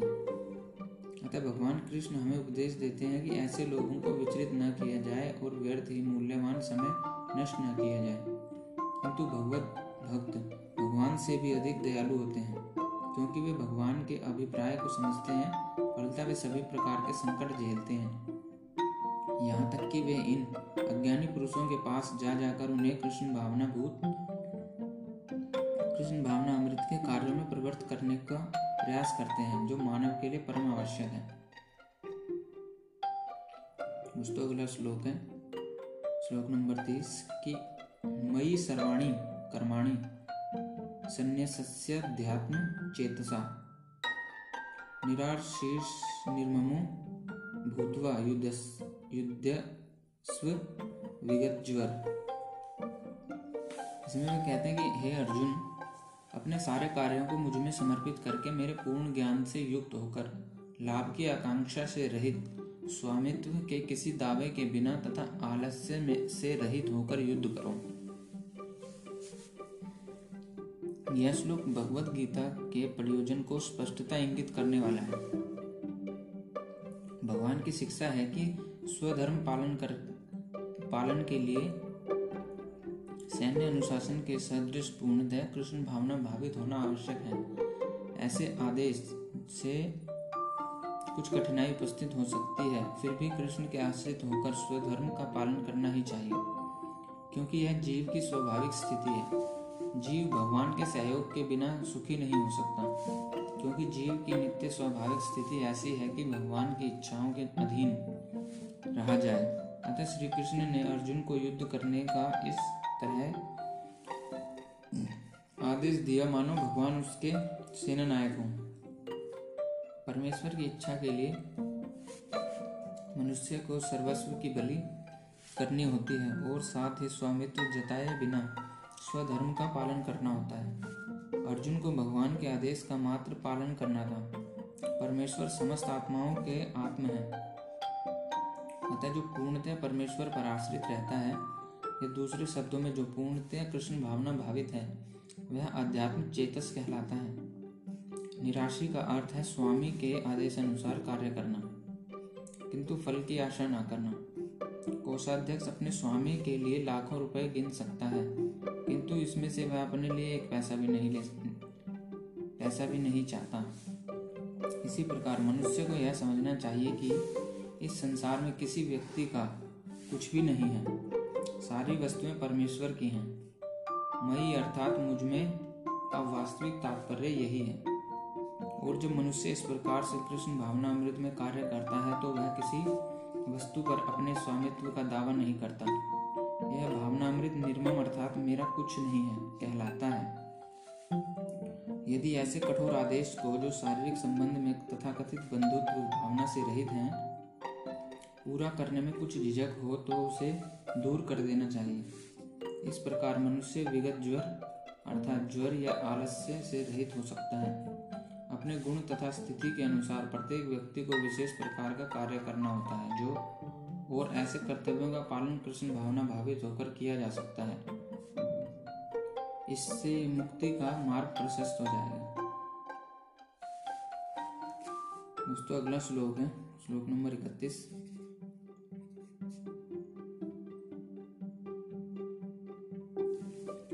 ये मे मतमिदम नित्यम नुतिष्ठन्ति मानवः।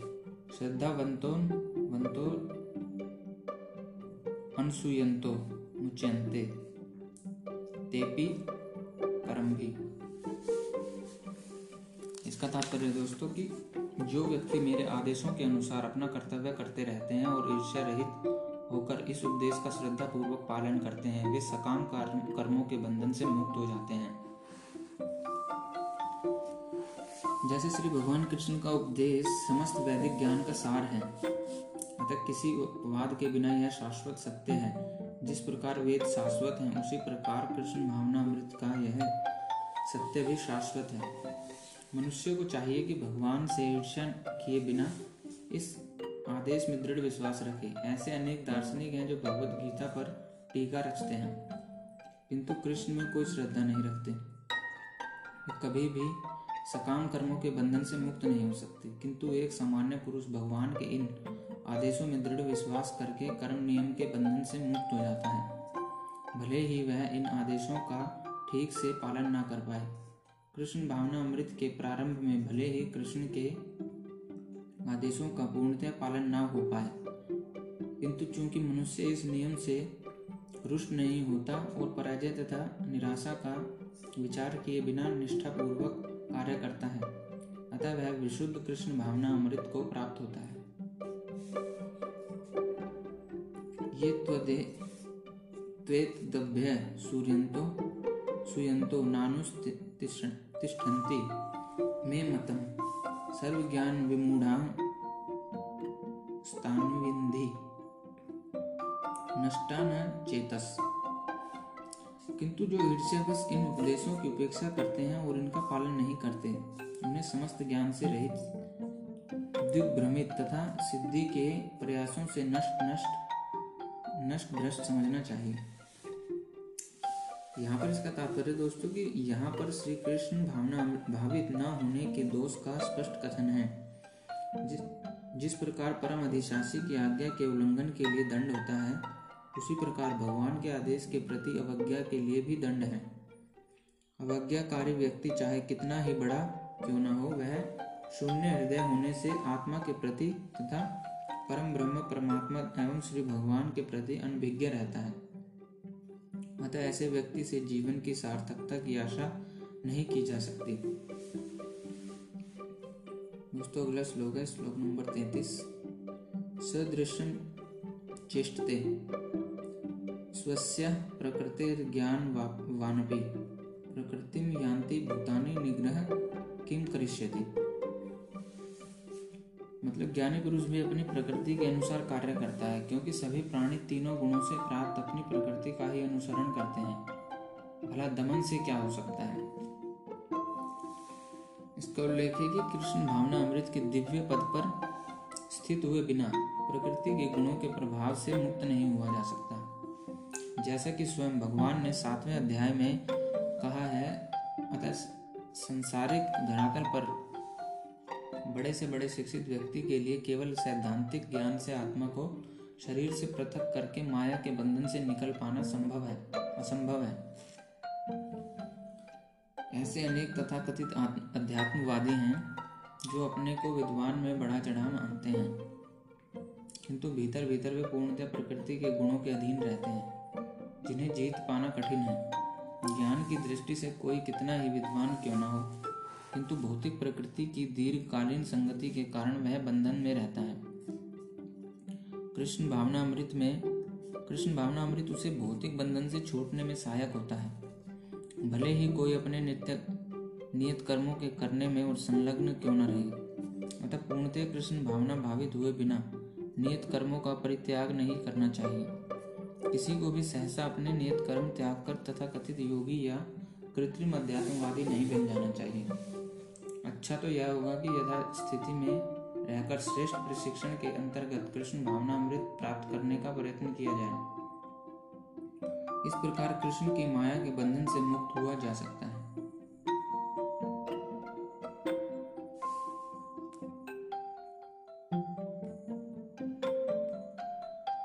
दोस्तों, अगला श्लोक है, इंद्रिय से इंद्रिय से अर्थ है राग द्वेषो व्यवस्थितो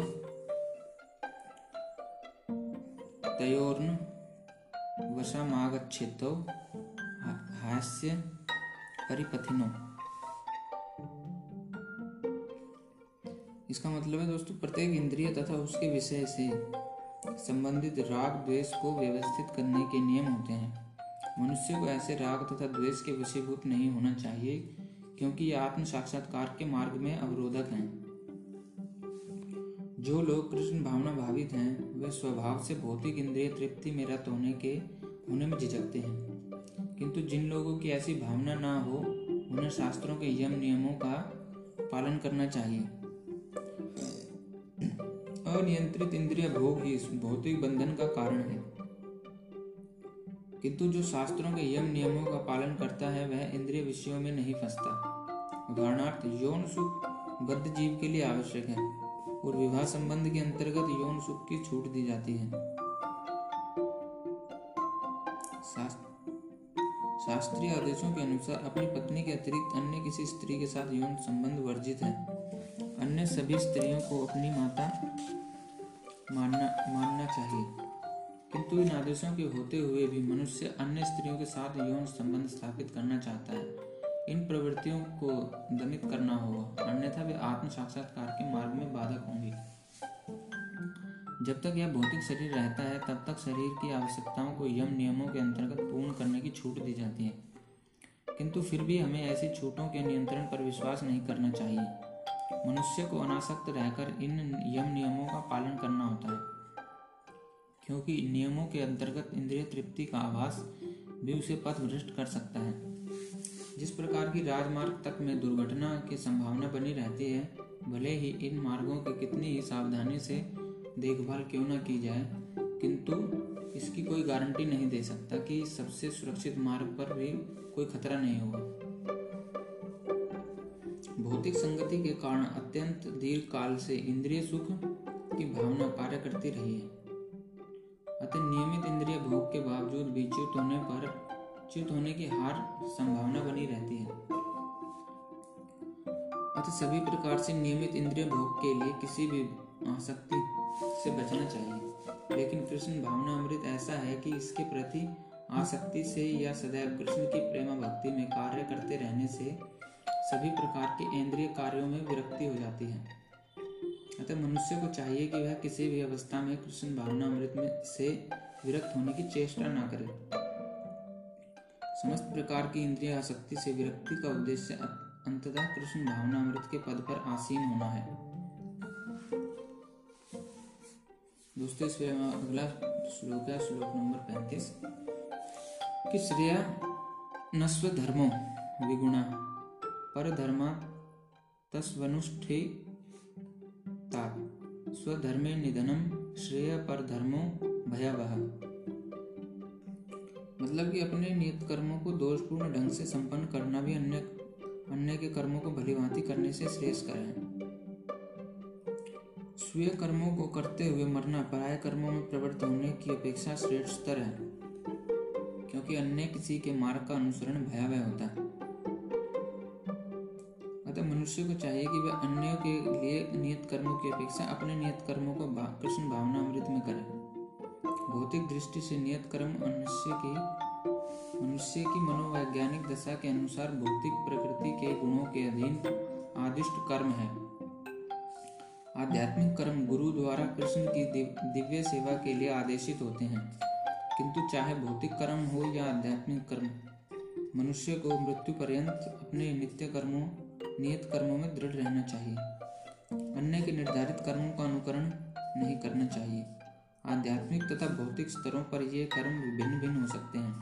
किंतु कर्ता के लिए किसी प्रमाणिक निर्देशन के पालन का सिद्धांत उत्तम होगा।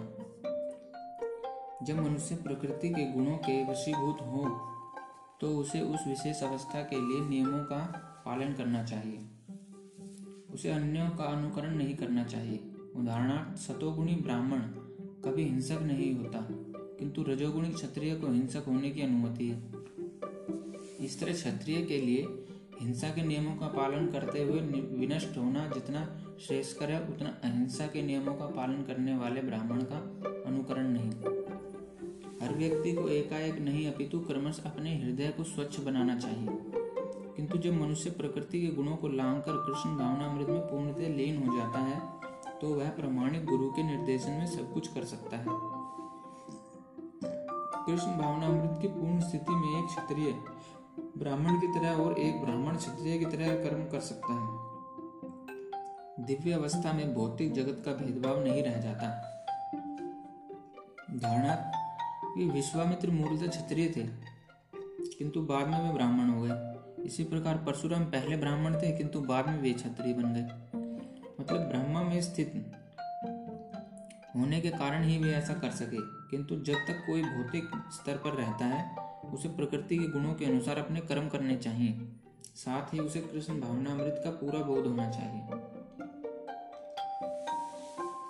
तो इसके बाद अर्जुन कहते हैं कि अथ केन प्रयुक्तो पापम चरती पुरुषम अनिच्छन्नापि वार्षणीय बलादिव नियोजित।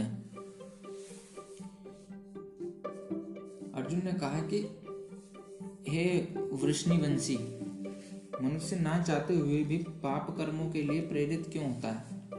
ऐसा लगता है कि उसे बलपूर्वक उनमें लगाया जा रहा है। इसका उल्लेख है कि जीवात्मा परमेश्वर का अंश होने के कारण मूलतः आध्यात्मिक, शुद्ध एवं समस्त भौतिक कलमशों से मुक्त रहता है। फलतः स्वभाव से वह भौतिक जगत के पापों में प्रवृत्त नहीं होता, किंतु जब वह माया के संसर्ग में आता है बिना झिझक के और कभी कभी इच्छा के विरुद्ध भी अनेक प्रकार से पाप कर्म करता है।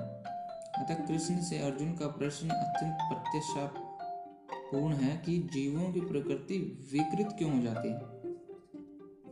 यद्यपि कभी कभी जीव कोई पाप नहीं करना चाहता, किंतु उसे ऐसा करने के लिए बाध्य होना पड़ता है।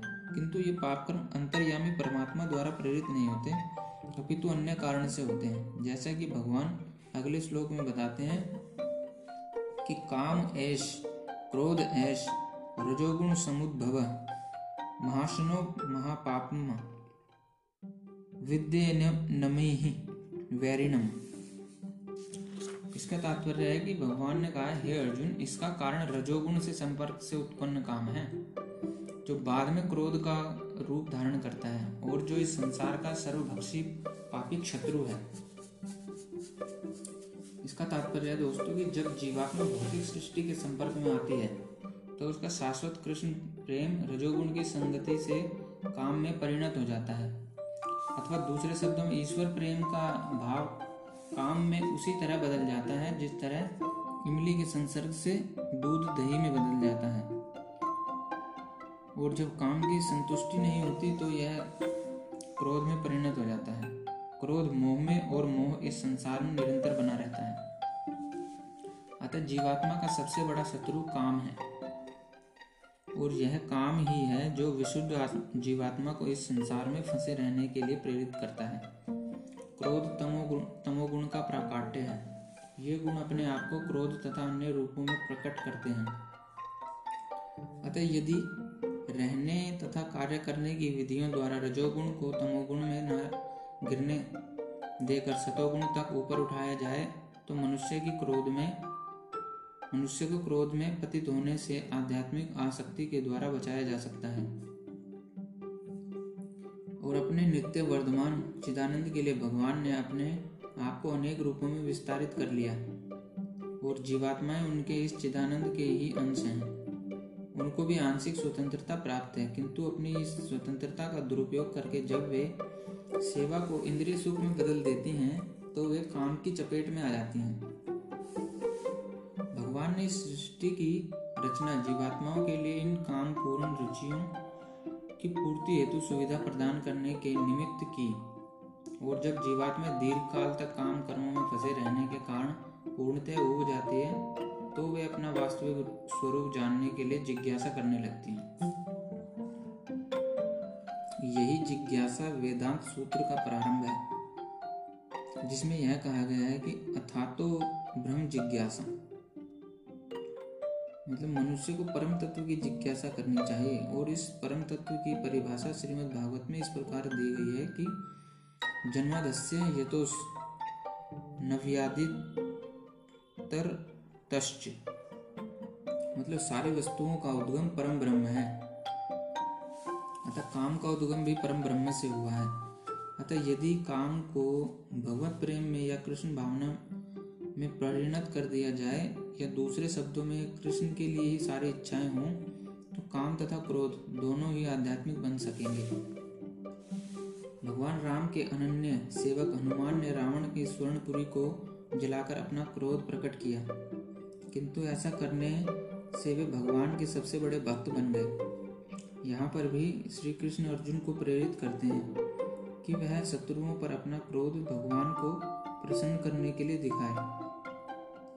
अतः काम तथा क्रोध कृष्ण भावना अमृत में प्रयुक्त होने पर हमारे शत्रु न रहकर मित्र बन जाते हैं। दोस्तों, अगला श्लोक है, श्लोक नंबर सैतीस, अड़तीस। धूमे न विरियते वहिन्यर्थादशोर्मलेन च। यथोलेभ्ये न व्रतो गर्भस्थता, तेने दमा व्रतम। इसका तात्पर्य है कि जिस प्रकार अग्नि धुएँ से, दर्पण धूल से अथवा भ्रूण गर्भाशय से आवृत रहता है, उसी प्रकार जीवात्मा इस काम की विभिन्न मात्राओं से आवृत रहता है। इसका तात्पर्य है कि जीवात्मा के आवरण की तीन कोटियाँ हैं। जिनमें उसकी शुद्ध चेतना धूमिल होती है। यह आवरण काम ही है जो विभिन्न स्वरूपों में होता है। यथा अग्नि में धुआँ, दर्पण पर धूल तथा भ्रूण पर गर्भाशय, जब काम की उपमा ध्रूम से दी जाती है। धूम्र से दी जाती है तो यह समझना चाहिए कि जीवित सुलिंग की अग्नि कुछ कुछ अनुभव गम्य है। दूसरे शब्दों में, जब जीवात्मा अपने कृष्ण भावना अमृत को कुछ कुछ प्रकट करता है तो उसकी उपमा धुएँ से आवृत अग्नि से दी जा सकती है। यद्यपि जहाँ कहीं धुआँ होता है, वहाँ अग्नि का होना अनिवार्य है। किंतु प्रारंभिक अवस्था में अग्नि की प्रत्यक्ष अभिव्यक्ति नहीं होती। यह अवस्था कृष्ण भावना अमृत के शुभारंभ जैसी है। दर्पण पर धूल का उदाहरण मन रूपी दर्पण को अनेकानेक आध्यात्मिक विधियों से स्वच्छ करने की प्रक्रिया के समान है। इसकी सर्वश्रेष्ठ विधि है भगवान के पवित्र नाम का संकीर्तन। गर्भाशय द्वारा आवृत भ्रूण का दृष्टांत असहाय अवस्था से दिया गया है, क्योंकि गर्भ स्थिति शिशु इधर उधर हिलने के लिए भी स्वतंत्र नहीं रहता। जीवन की यह अवस्था वृक्षों के समान है। वृक्ष भी जीवात्माएँ हैं, किंतु उनके काम की प्रबलता को देखते हुए उन्हें ऐसी योनि मिलती है कि वे प्राय चेतना शून्य होते हैं। धूमिल दर्पण पशु पक्षियों के समान है। और धूम्र से आवृत अग्नि मनुष्य के समान है। मनुष्य के रूप में जीवात्मा में थोड़ा बहुत कृष्ण भावना अमृत का उदय होता है।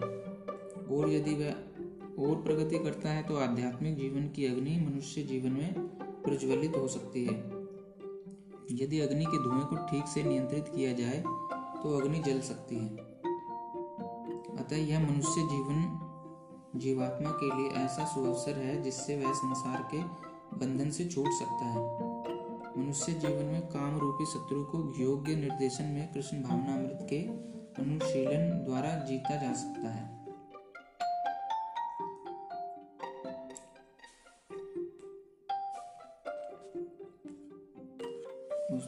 श्लोक है कि आवृतम ज्ञान में तेन ज्ञानिनो नित्य वैरिणा काम रूपेण कौनते दुष्प्रेरणा लेंच इस प्रकार ज्ञान में जीवात्मा की शुद्ध चेतना, उसके काम रूपी नित्य शत्रु से ढकी हुई रहती है, जो कभी भी तुष्ट नहीं होता, और अग्नि के समान जलता रहता है। दोस्तों इस विषय में मनुस्मृति में कहा गया है कि जितना, कितना भी विषय भोग क्यों न किया जाए, काम की तृप्ति नहीं होती। जिस प्रकार के निरंतर ईंधन डालने से अग्नि कभी नहीं बुझती। भौतिक जगत में समस्त कार्यकलापों को, कार्यकलापों का केंद्र बिंदु मैथुन है। अतः इस जगत को मैथुन्य आगार या विषय जीवन की हथकड़ियाँ कहा गया है। एक सामान्य बंदी गृह में अपराधियों को छड़ों के भीतर रखा जाता है। इसी प्रकार जो अपराधी भगवान के नियमों की अवज्ञा करते हैं, वे मैथुन जीवन द्वारा बंदी बनाए जाते हैं। इंद्रिय तृप्ति के आधार पर भौतिक सभ्यता की प्रगति का अर्थ है इस जगत में जीवात्मा की बंधन अवधि को बढ़ाना। अतः यह काम अज्ञान का प्रतीक है, जिसके द्वारा जीवन जीवात्मा को इस संसार में रखा जाता है। इंद्रिय तृप्ति का भोग करते समय हो सकता है कि कुछ प्रसन्नता की अनुभूति हो। किंतु यह प्रसन्नता की अनुभूति ही इंद्रिय भोक्ता का चरम शत्रु है।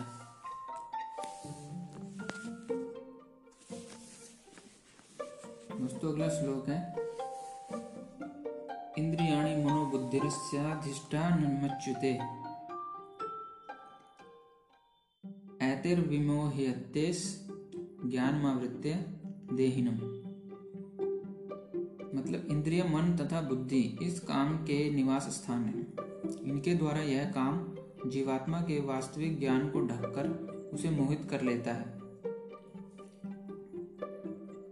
चूँकि शत्रु ने बद्ध जीव के शरीर के विभिन्न सामरिक स्थानों पर अपना अधिकार कर लिया है, अतः भगवान कृष्ण उन स्थानों को, स्थानों का संकेत कर रहे हैं, जिससे शत्रु को जीतने वाला यह जान ले कि शत्रु कहाँ पर है। मन समस्त इंद्रियों के कार्यकलापों का केंद्र बिंदु है। अतः जब हम इंद्रिय विषयों के संबंध में सुनते हैं कि, सुनते हैं तो मन इंद्रिय तृप्ति के समस्त भावों का आगार बन जाता है। इस तरह मन तथा इंद्रियाँ काम को शरण स्थली बन जाते हैं। काम की शरण स्थली बन जाते हैं। इसके बाद बुद्धि ऐसी कामपूर्ण रुचियों की राजधानी बन जाती है। बुद्धि आत्मा की निकट पड़ोसन है। कामना बुद्धि से आत्मा प्रभावित होता है, जिससे उसमें अहंकार उत्पन्न होता है। और वह पदार्थ से तथा इस प्रकार मन तथा इंद्रियों से अपना तदात्म्य कर लेता है। आत्मा को भौतिक इंद्रियों का भोग करने की लत पड़ जाती है, जिसे वह वास्तविक सुख मान लेता है। इसी विषय में भागवत में आत्मा के इस मिथ्या स्वरूप की अत्युत्तम विवेचना की गई है। इस विषय में एक श्लोक कहा गया है कि यस्यात्म बुद्धि कुणपे त्रिधातु के स्वधि कलत्रादिशु भौम इज्जधि यतीर्थ बुद्धि सलिले न कहिर्चिज्जनेष्व भिज्ञेषु स एव गोखर। इसका मतलब है कि जो मनुष्य इस त्रिधातु निर्मित शरीर को आत्मस्वरूप जान बैठता है, जो देह के विकारों को स्वजन समझता है, जो जन्मभूमि को पूज्य मानता है और जो तीर्थ स्थलों की यात्रा दिव्य ज्ञान वाले पुरुष से भेंट कराने के लिए नहीं, अपितु स्नान के लिए करता है, उसे गधा या बैल के समान समझना चाहिए।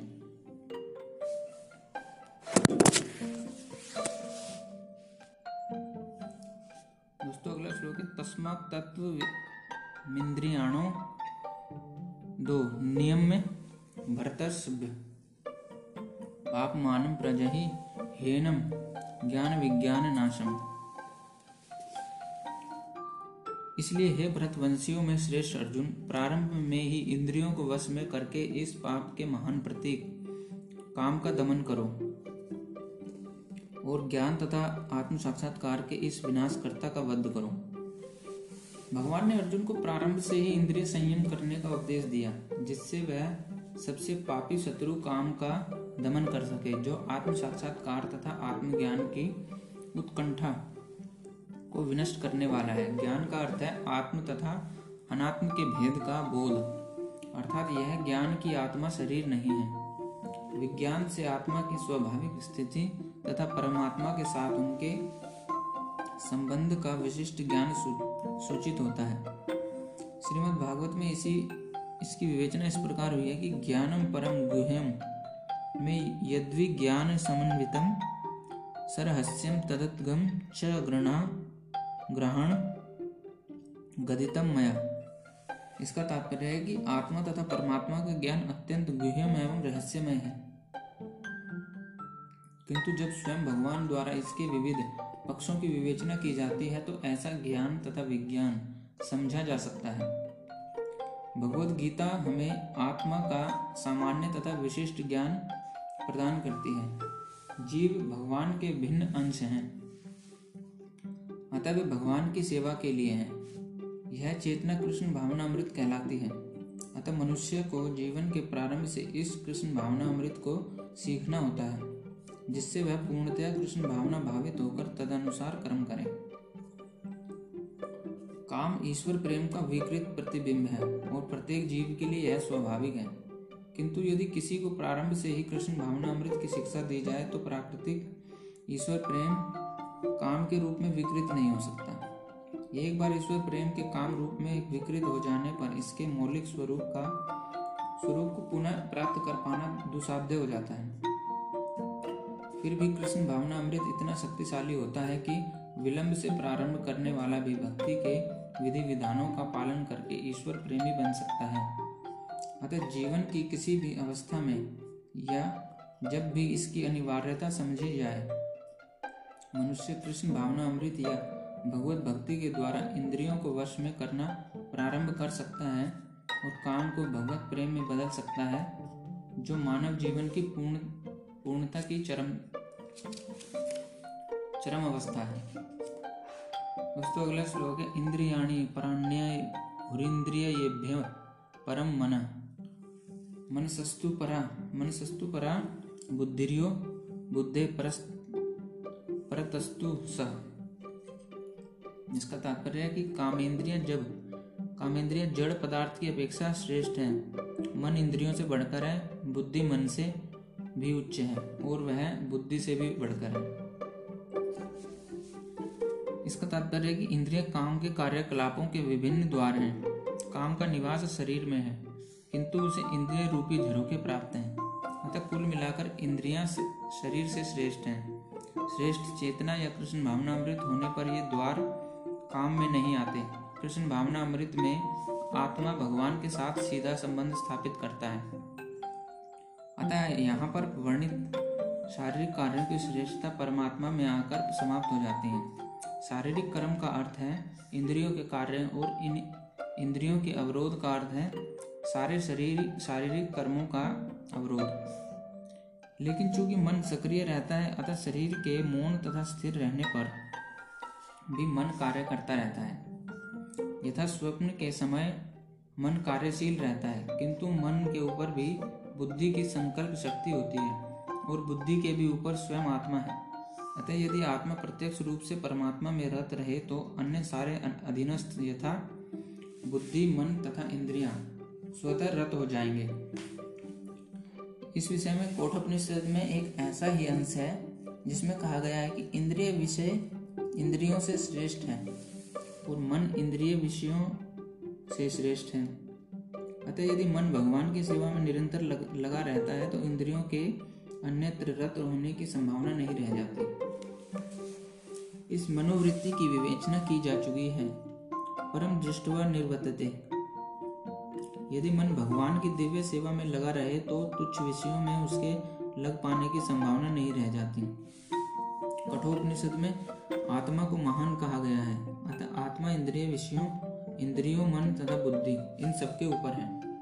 अतः सारी समस्या का हल यह है कि आत्मा के स्वरूप को प्रत्यक्ष समझा जाए।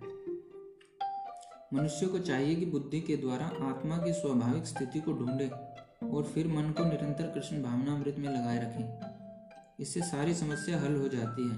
सामान्यतः नव दीक्षित अध्यात्मवादी को इंद्रिय विषयों से दूर रहने की सलाह दी जाती है। किंतु इसके साथ साथ मनुष्य को अपनी बुद्धि का उपयोग करके मन को सशक्त बनाना होता है। यदि कोई बुद्धि पूर्वक अपने मन को भगवान के शरणागत होकर कृष्ण भावनावृत में लगाता है तो मन स्वतः सशक्त हो जाता है। और यद्यपि इंद्रियाँ सर्प के समान अत्यंत बलिष्ठ होती हैं, किंतु ऐसा करने पर वे दंतविहीन सांपों के समान आसक्त हो जाएँगी। यद्यपि आत्मा बुद्धि मन तथा इंद्रियों का भी स्वामी है तो भी जब तक इसे कृष्ण की संगति द्वारा कृष्ण भावनामृत में सदृढ़ नहीं कर लिया जाता, तब तक चलायमान मन के कारण ही नीचे गिरने की पूरी पूरी संभावना बनी रहती है। इस इस इस अध्याय का दोस्तों आखिरी श्लोक है कि एवं बुद्धे परम बुद्धवा संस्त भयात्मा नमात्मा, मना। जही शत्रु महाबाहो काम रूपम दुरासदम। वे कहते हैं कि इस प्रकार हे महाबाहु अर्जुन, अपने आप को भौतिक इंद्रियों, मन तथा बुद्धि से परे जानकर और मन को सावधान आध्यात्मिक बुद्धि से स्थिर करके आध्यात्मिक शक्ति द्वारा इस काम रूपी दुर्जय शत्रु को जीतो। इसका तात्पर्य दोस्तों कि भगवत गीता का यह तृतीय अध्याय निष्कृष्ट, निष्कर्षित मनुष्य को निर्देश देता है कि वह निर्विशेष शून्यवाद को चरम लक्ष्य न मानकर अपने आप को भगवान का शाश्वत सेवक समझते हुए कृष्ण भावना अमृत में प्रवृत्त हो। भौतिक जीवन में मनुष्य काम तथा प्रकृति पर प्रभुत्व पाने की इच्छा से प्रभावित होता है।